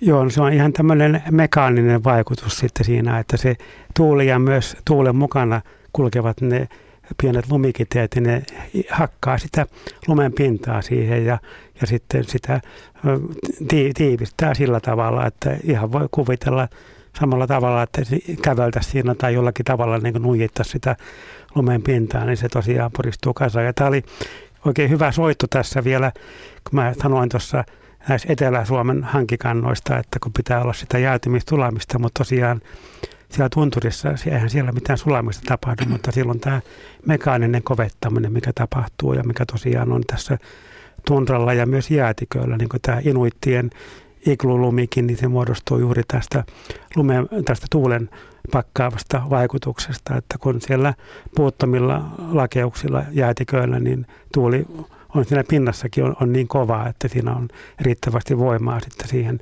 pakkaamiseen, että, että voidaan sanoa, että tuommoinen metsälumi, että sen suurin piirtein se pakataan kaksinkertaisesti, niin kuin 20 senttiä metsälunta, niin se tuuli pakkaa sen 10 senttiseksi, niin silloin se, siinä rupeaa olemaan kovuutta jo niin paljon, että siinä, siinä voi, voi kävellä ja, ja tota, niin edelleen. Ja tosiaan tämä, tämä, että siinä voi, voi yöpyä. Ja tuossa oli jo puhettakin aikaisemmin tänään, että se eri, tota, niin, antaa sitä kylmäsuojaa, niin tosiaankin lumi on erinomaisen hieno keksintö sitten, kuka sanoi sitten luonutkin tähän, keksinyt tähän, että, että tosiaan että se, lumessahan on paljon ilmaa sisällä, jonka takia, ilma toimi, jonka takia se toimii tämmöisenä voimakkaana hyvänä lämpöeristeenä. Että oikeastaan näitä teollisia materiaaleja on vasta viime vuosina niin kyetty valmistamaan sellaisia, joilla on yhtä hyvä eristävyys kuin tällä, tällä lumella on. Ja tosiaan silloin ilmaa sisällä, ilmalla on äärimmäisen huono lämmönjohtavuus ja sen takia se eristää. Ja, tota, ja sitten se ilma, se liikkuu huonosti. että niin kuin tuota oli lumivyöry esimerkissä jo sitten tuli esille, että, että hengitysilma ei pääse riittävästi kulkemaan tuon lävitse, että se antaa tämmöisen eri, eristävän, eri, eristävän vaikutuksen. Ja semmoinen nyrkkisääntö tosiaan on, että puoli metriä lunta, niin voidaan rauhassa sitten suojautua sillä tuosta yön pakkasilta. Ja hyvä sääntö myös jollekin, jos eksyy tunturissa ja joutuu yöpymään siellä, niin kaivaa tuon lumeen. Mm, Esko Kuusista. Toi lumen, niin kysyjällä oli vielä. Niin, no tästä, tästä just tähän lumen kaivautumisesta, niin tota, me harjoiteltiin siellä nimenomaan tämmöistä hätämajoittumista. Ja tota, niihin aikoihin 90-luvulla joskus sattui tulla napa jäätiköllä, että sinne paleltu jotkut sinne sinne lumen, lum, lumi, lumilakeudelle. Ja ajattelin silloin, että jos olisi saanut kaivautua lumeen, lumihangen sisään, kun sehän jos kaivaudut lumeen, niin tota, sehän aika nopeasti se lämpötila sitten sen kehon lämmön, kun se se haihtumaan, niin se, se tota, niin, niin, jopa, jopa lähelle nollaa muuttuu se lumi, se lämpötila siellä lumen sisässä. Ja siellähän vielä sillä Lapissa sen verran eh, sitten vielä siellä, kun siellä on suuria haukeita alueita, missä se lumijuokku kulkee, se kulkee pitkiä matkoja siellä ja pakkautuu sitten niihin kuruihin. Ja siellä on semmoisia valtavia kinoksia, sitten ne kurut niin kuin täyttyy siitä lumeesta, juoksetetusta lumeesta ja siellä on semmoisia, saattaa olla 10 metriä korkeita ja 50 metriä pitkiä lumikinoksia. Sinne me kaivettiin sitten lumiluolat siihen siihen äh, rinteeseen ja siellä yövyttiin niissä lumiluolissa. Ja siellähän lämpötila tosiaan niin se pitää ilman vaihdolla säätää niin, että se pysyy, pysyy tuota, niin justiinsa pakkasen puolella, että se rupeaa sulamaan sitä sisäpuolelta se luola. Luola. Mutta siellä pystyy yöpymään, ulkona voi olla 30 astetta pakkasta, niin sillä luolassa on, on tuota, niin plus, miinus yksi astetta. Joo, Joo, avataan oma mikrofonikanava, niin kuuluu vielä ääni. Kiitoksia Jouko. Meillä on jo seuraaviakin soittajia tuossa langan päässä. Kello on pari minuuttia jo yli puolen kahdeksan, eli alle puoli tuntia enää tätä, tätä hommaa jäljellä. Mennään sitten saman tien eteenpäin erikoisista lumimuodostelmista. Haluaa kysyä Panu. Terve. Joo, terve, terve. Joo, tosiaan niin mä olin tuossa Orimattoman Sanomissa töissä, niin kutakuinkin 25 vuotta sitten, ja sitten oli 26.2.1992, niin oli joku kuvauskeikka taas, ja tulin siinä Orimattolan Myllykosken yli, yli kameran kanssa, ja rupesin ihmettelemään, kun se jään pinnassa oli semmoinen niin kuin lumikierre, joka nousee siitä jäästä. Ja mä menin sitten siihen rannalle ja otin kuvaa ja ryömin jäätä pitkin vähän lämmäksi, otin vielä lähikuvaa ja sitten soitin hydrologian laitoksen Esko Kuisistolle ja kyselin tällaisesta, niin Esko oli kiinnostunut sitten valokuvasta ja mä sitten lähetin hänelle kuvat ja, ja Esko sitten teki Dimensio-lehteen 892 siitä pienen jutunkin, niin onko tämän jälkeen sitten tällaisia kierteitä näkynyt ihan Eskolta kysyisin sellaista? Kylläpä niitä on, on näkynyt, joo, ja tosiaan niin siellä on yleensä sitten, sitten reikä, reikä, josta sitten tämä veden paineen vaihtelut, kun se siinä koskessa virtaa, niin lykkää tavaraa ylös siitä reiästä ja siihen saattaa sitten syntyä tämmöinen ylöspäin suuntautuva tappi, tappi ja siihen voi tulla tietysti kierrettäkin, että tämä on ihan hauska ilmiö.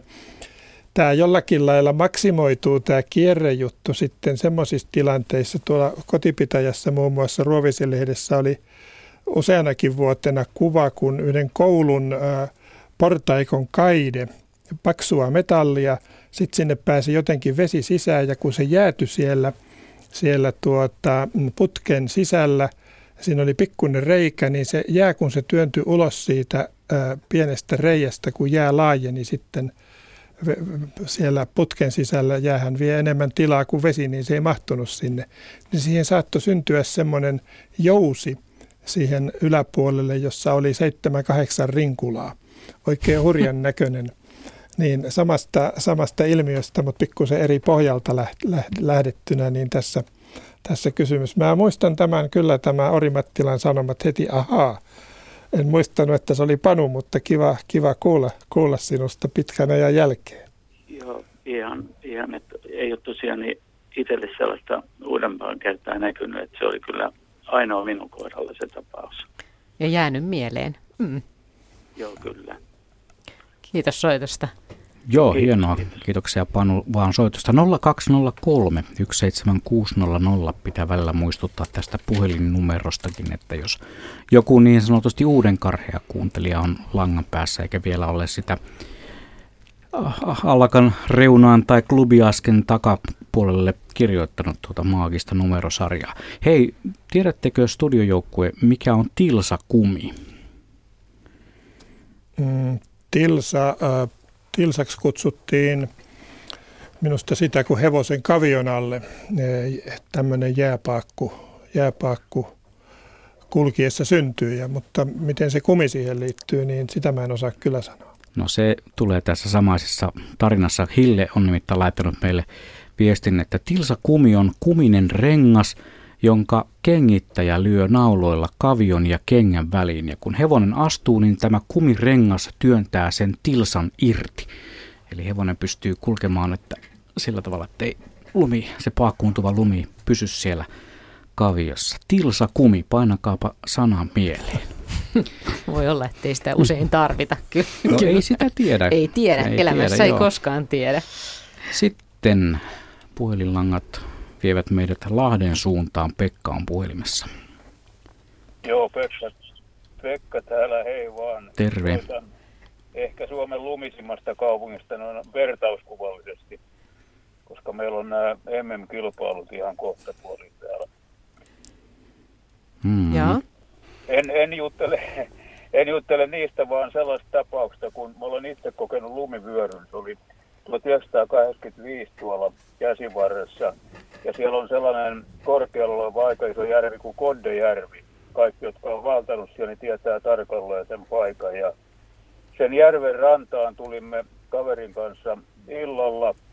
Koko päivän oli tu- tuullut oikein voimakkaasti tuolta jäämeren suunnasta ja keli vaihteli nollan kummallakin puolella ja tuli välillä semmoista kostealunta ja välillä tuli kuivaa lunta. Ja, ja kun aloimme majattumaan, niin tein siihen sellaisen jyrkän rinteen juureen jäälle poteron telttaa varten ja laitoimme ulkoteltan pystyyn sinne ja minä jäin sinne sisälle ahkioiden kanssa ja aloin virittelemään noita tulia, että saadaan keitettyä ruokaa. Ja kaveri lähti siitä kävelemään tuonne järven suuntaan hän kävi siellä vähän kauempana ja kun istuin siinä teltas jonkun aikaa, niin kuului semmoinen sijahdus ja tajusin samalla, että mitä tapahtui, mutta sitten oli kaikki jo pimeätä, että mulla oli ehkä muutaman sekunnin taju pois siitä iskusta ja makasin selälläni istuen oman ahkion päällä ja kaverin ahki oli tullut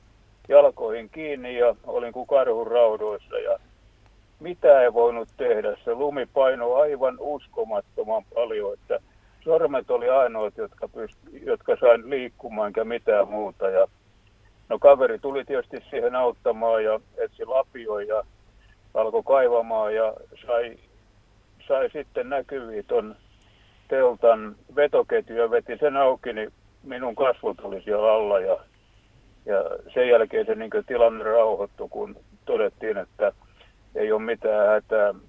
Teltta repes ja pikkasen tuli vammoja toiseen käteen ja siirsimme teltan sitten sovinnolla sinne jäälle kauemmaksi. Ja ainoa ongelma siinä että se oli kova myrsky silloin illalla nousi ja piti jääkaidella porata reijät ja upottaa sau sinne ja laittaa sitten se päällyteltta vaan, vaan pystyyn, kun se teltta muuten repes siellä. Ja kokemusta voin sanoa, että vaikka siinä ei ollut kuin metristä puoleen metriin lunta päällä, niin sieltä ei varmaan yksin olisi pois tullut se, se paino niin kovin. Ja sitten kun pohdittiin sitä, että miten se vyöry sitten sai alkunsa, sitä lunta tuli rannan suunnassa, niin rantavivan suunnassa noin sadan metrin matkalta alas. Tietysti satoja kuutioita ja syy oli ehkä se, että siellä oli edellisenä päivinä ollut pakkasta ja oli tullut semmoinen kova hanki siihen pintaan. Ja nyt tänä päivänä kun me vaellettiin siellä, niin tuli semmoista luntaa, mikä oli osittain painavaa, mutta sitten se oli kuitenkin semmoista hyvin herkästi liikkuvaa. Ja tämä ehkä aiheutti sen, että se lumi massa lähti sitten liikkeelle. Silloin, kun kaivettiin teltalle se potero, että se, se sellainen jännitystila särkyi siitä lumesta ja, ja se lähti tulemaan alas sieltä. Hurja tarina. Mitäs tota, täällä lumiasiantuntijat sanovat Esko Kusista? No, tämä oli nyt hienoa, että siinä oli onnellinen loppu ja kaveri oli lähellä. Monestihan se on, on tämä, mistä se lumivyöry niin kuin se alaraja on, niin se on just kahden pyryn rajapinta, eli sinne on syntynyt joku kova kerros, joka voi olla aika, liukaskin sitten se päälle tullut uusi lumi niin helposti lähtee siitä liikkeelle. Suomessa varmaan näitä lumivyöryjä eniten onkin siellä käsivarressa, mutta yleensä havainnot tulee hiihtokeskusten liepeiltä, missä nyt sitten on, on ihmisiä niitä havainnoimassa ja no tampatuilla rinteillä niitä ei tietysti voi syntyä, että ne on sitten siinä hiihtokeskusten ympäristössä.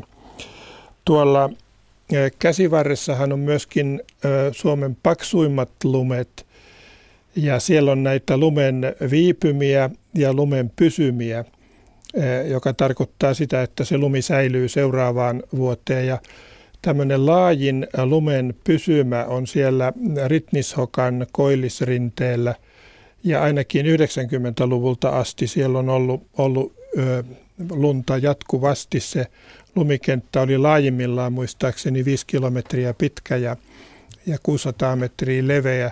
Sirpa Rasmus on, on tutkimuksissaan sitä aika läheisesti kuvannutkin.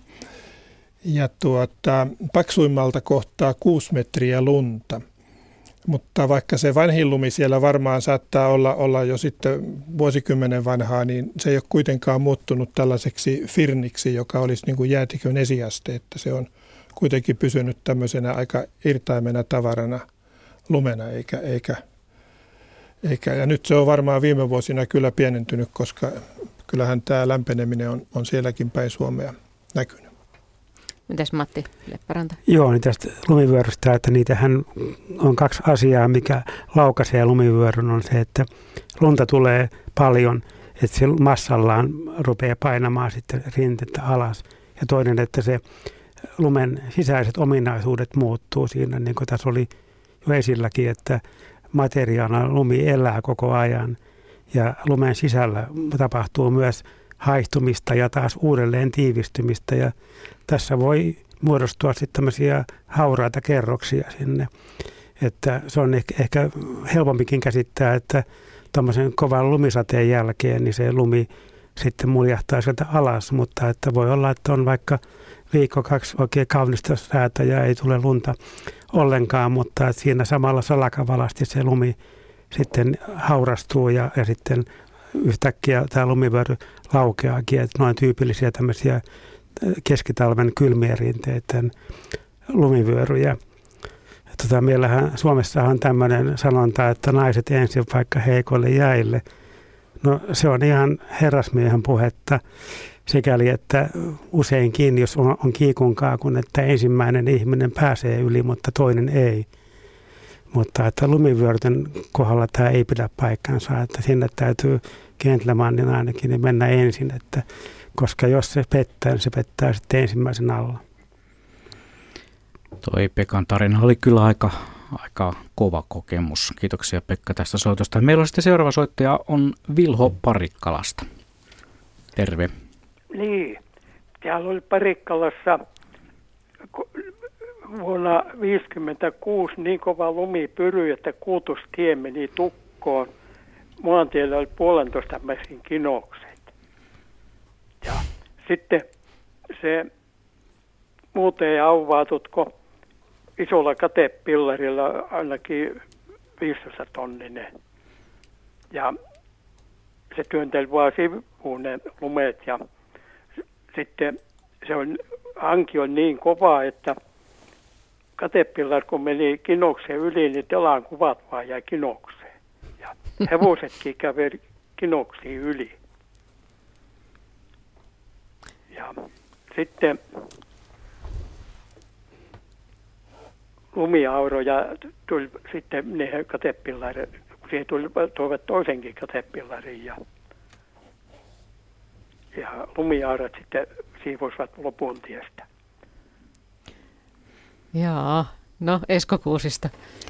Niin, tämä Parikkalan pyrykin varmaan löytyy, löytyy tilastoista. Jos kysyttäisiin, että mikä on ollut pahin pyry Suomessa, sanotaan nyt itsenäisyyden aikana tai vähän siitä taaksepäinkin, niin yksi legenda on, on ja varmaan ihan, ihan hyvinkin dokumentoitu on 1912 lokakuun alussa oli, oli tuota, erityisesti Pohjanmaan suunnalla oli, oli todella äh, sankka pyry. Se oli tosiaan niin varhain kuin lokakuun alkupuolella ja siitä raportoidaan neljän metrin kinoksista, mikä kuulostaa jo aika hurjalta. Äh, en tiedä onko Pohjanmaa lisää tai no, mutta joka tapauksessa on, on ollut melkoinen tapahtuma. Tuo, jos ajatellaan, missä pahimmat pyryt maailmassa voisi sattua, niin tämähän on tunnettua aluetta, tämä Yhdysvaltain suurten järvien alue. Ja yleensähän siellä tämä lumimyteri, joka tuo metritolkulla lunta, syntyy sillä lailla, että ne suuret tervet on vielä auki ja sitten on riittävän kylmä ilma – ja sieltä sitten haihtuu paljon, paljon tuota, ää, vettä, joka muuttuu lumeksi ja jossakin Buffalossa, New Yorkin valtiossa voi sataa sitten metri tolkulla lunta. Mutta siellä oli kerran myöskin tämmöinen tapaus, että, ää, että Iirijärvi jäätyi hyvin varhain. Se oli 1977 itse asiassa se vuosi. Ja ää, koko talven oli pakkasia. Siellä järvellä oli paljon tämmöistä löysää lunta ja sitten tuli kova tuuli, joka sieltä järveltä puhalsi, puhalsi sinne New Yorkin valtion pohjoisosiin päin. Ja sieltä kerrotaan, että oli 12 metriä korkea kinos, oli korkea siellä rannalla, kun se toi sieltä laatokan kokoiselta järveltä, tai onko se vain puolilaatokkaa se Iirijärvi, niin lunta sinne rantamaisemiin, niin tosi hurja, hurja tapaus oli siellä. Joo, kiitoksia soittajalle. Hän oli Vilho Parikkalasta. Joo, jännittävä muisto kyllä tuommoinen, että on tie ollut aika täynnä. Ja me vielä erittäin ottaa. Tässä on 12 minuuttia 56 sekuntia aikaa kello kahdeksan aikamerkkiin, eli ehtii vielä soittaa 020317600. Tuli muuten hieno kuva, joka löytyy Yle Luontoillan Facebookista – Tämä on Leila Nurmisen laittama hauhon, hauholta kuva. Tässä olen hankikantosella hevosella joskus 60-luvulla. Aika, no niin. aika mainio kuva, musta-valkoinen. Joo, oh. Hieno. Tota, mä kysyn tähän väliin, että kun odotellaan seuraavaa soittoa, että minkä takia se lumi on yleensä valkosta? No se on oikeastaan voi sanoa tämä lähtökohta, että auringon valo on suhteellisen valkosta, mikä tähän maanpintaan tulee. Ja nämä lumikiteet ja ne kolot siellä lumikiteiden välissä, niin on paljon isompia kuin valon aallon pituus. Että valon aallon pituus on alle mikrometrin, eli siis miljoonasosa osa metristä tai tuhannesosa millimetristä, jos sanotaan niin, että ja silloin kun tämmöistä säteilyä tulee johonkin aineeseen, jonka aallonpituus on paljon pienempi kuin ne kolot, niin kaikki värit sitten sieltä siroaa heijastuu samalla tavalla ja sen takia me nähdään niin lumi sama valkoista samanlaisena kuin se on se auringonvalo. Että toisin sanoen, että auringonvalossa lumi on valkoista, mutta jos otettaisiin joku tämmöinen pelkästään punaista valoa lähettävä taskulamppu, niin kyllä se valossa lumikin olisi sitten punaista.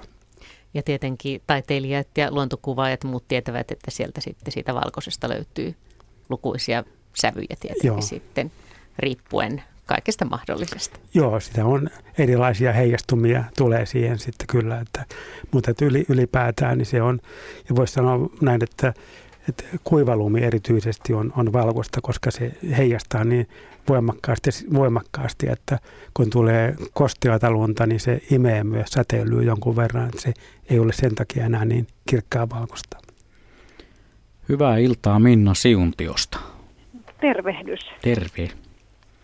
Tuota, mulla oli semmoinen lumituoksu muistoasia mielessä, kun tota, 70-luvulla nuorena tyttönä hiihdin kouluun, kuinka ollakaan, niin tuota, mulla on jäänyt nenään jonnekin muistiin sellainen tuoksu, joka liittyy niihin talviaamuihin, kun tämmöisen niin kuin pakkasjakson jälkeen sitten kun lauhtui ja jos oli satanut vähän lunta lisää, niin siinä oli mun mielestä semmoinen ihan omanlaisensa tuoksu heti aamulla, kun avasi sen ulkooven. Ja sitten tiesi, että on niin mukava lähteä hiihtämään, koska ei ole kauhean kova pakkanen. Ja se jotenkin mulle hirveän voimakkaana mielessä se onko se nyt haju, jonkunlainen hajuaistimus se on, koska vieläkin mä saan sen joskus nenääni näin aikuisena kymmenen, vuos, kymmenen vuosien jälkeen, kun sattuu sellainen sopiva keli. Nyt ei tänä talvena ole ollut yhtään sellaista keliä. En tiedä johtuuko siitä, että meillä on niin vähän lunta täällä länsirannikolla vai mistä johtuu, mutta mä en tiedä voiko, voiko tämä pitää paikkansa, että lumessa voi olla jonkunlainen tuoksu. No niin. Joo, no ei varmaan lumi sinänsä tuoksu millekään, mutta että se lumi ympäristöön näin ja heijastaa, tai lumi lämpötila heijastaa sitä ympäristön muutosta ja se tuoksuttaa, että kyllä mä, mulla itsellä on myös muistoja näistä lumituoksuista ja, ja muistan tuossa pari iltaa sitten Lahdessa, kun kävin saunassa ja istuin sitten terassilla vähän aikaa ja oli tämmöinen, nyt on Etelä-Suomessa tämmöistä leutua keliä, niin niin sanoin, sanoin sitten vaimolle, että siellä lämpötila ja keli on ikään kuin maaliskuun keli, mutta tuoksu ei ole maaliskuun tuoksu. Et selvästi yhdistän niin tiettyihin vuoden aikoihin näitä tuoksuja. No joo, kyllä. Se, se voi olla joku se sellainen lapsuudessahan. Se oli, se oli pimeää se aamu, kun sinne kouluun piti lähteä hiihtämään. Hauskaahan se hiihtäminen oli. Ei mulla mitään trauma, traumaja siitä jäänyt, mutta tota, joskus se vähän harmitti, kun oli pimeätä. Ja, ja sitten se tietysti jännitteet, oliko se latu ehtinyt tuiskata siinä yön aikana jo umpeen. Mutta silloin kun oli se tietty tuoksu, niin sitten aina tiesi, että nyt on hyvä keli hiihdellä, että ei ole liian kylmä. Ja, että siinä oli jotakin, siinä oli jotakin mukavaa, mutta se on jännä, miten se tulee helposti yhä edelleen se sama, sama niin kuin jotenkin tunnetila siitä, siitä semmoisesta samanlaisesta tuoksukokemuksesta. Tämä oli hienosti Joo. kuvattu muista. Joo, Joo se oli, oli, oli tosiaan kivasti kuvattu ja mä tykkään näistä tuoksuja ajatella, että sehän on hajuaisti ihan primäärinen, menee suoraan johonkin syvälle sitten, kun me aistitaan se ja, ja välittömästi me tunnetaan sitten se, tulee ne muistot tulvahtaa mieleen. Että voi hyvin kuvitella, että jos, jos nyt käytäisiin vaikka 50-luvun kaupassa, voitaisiin kuvitella aikamatka tehdä sinne, niin meidän nenä huomaisi ensimmäiseksi, että nyt ollaan jossakin lapsuuden ympäristössä. Mutta toki, toki näihin näihin talviaistimukseen, niin, niin tota, olen kyllä samaa mieltä vahvasti, vahvasti että nämä, nämä tuoksut on voimakkaita ja, ja tuo niitä muistoja. No niin, hyvä, hyvä, että mä en ollut ihan hakoteilla tässä Ei hyvä. tietenkään. hyvä, kiitoksia. Kiitos. Hei moi. vaan. Jaha, sitten me otetaan saman tien lähetykseen äh, tuolta Lappeenrannan suunnalta Pekka. No morjesta. Morjens. Joo, ole no hyvä niin, vaan.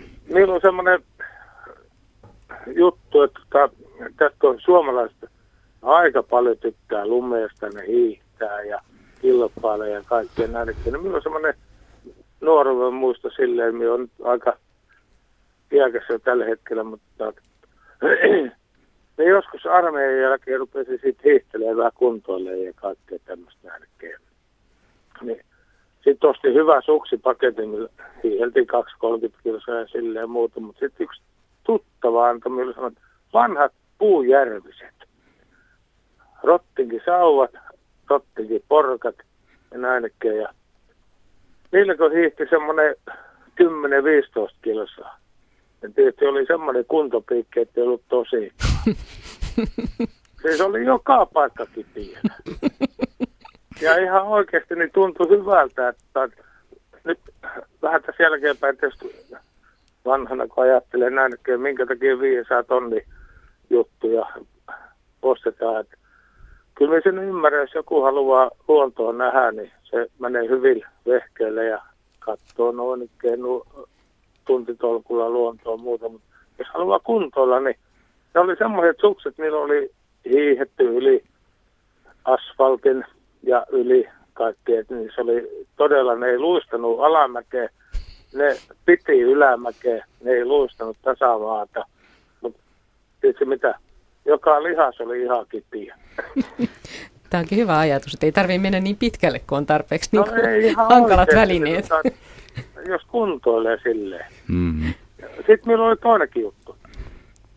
Sellainen pieni juttu, että äsken kuuntelitte tänään, että nyt kun puhuttu, että niin 80-luvulla oli ilmatieteen laitoksella oli semmoinen juttu, mikä jostain luvitaan kuuli, että Lappeenrannan seutu ja Kilpisjärvi oli kaikkein lumisinta aluetta.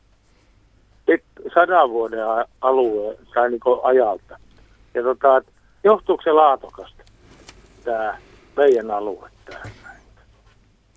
No, mitäs sanotaan Esko Kuusista? Kyllä se, kyllä se tuota, joinakin vuosina laatokka kyllä saattaa syöttää siihen ihan kakkoisimpaan Suomeen lunta vähän samalla mekanismilla kuin mitä Suomenlahti tähän etelärannikolle tai, tai tuota, toissa vuoden tammikuussahan tuli merikarvialle 78 senttiä lunta muistaakseni Tuorilan, Tuorilan asteikolle.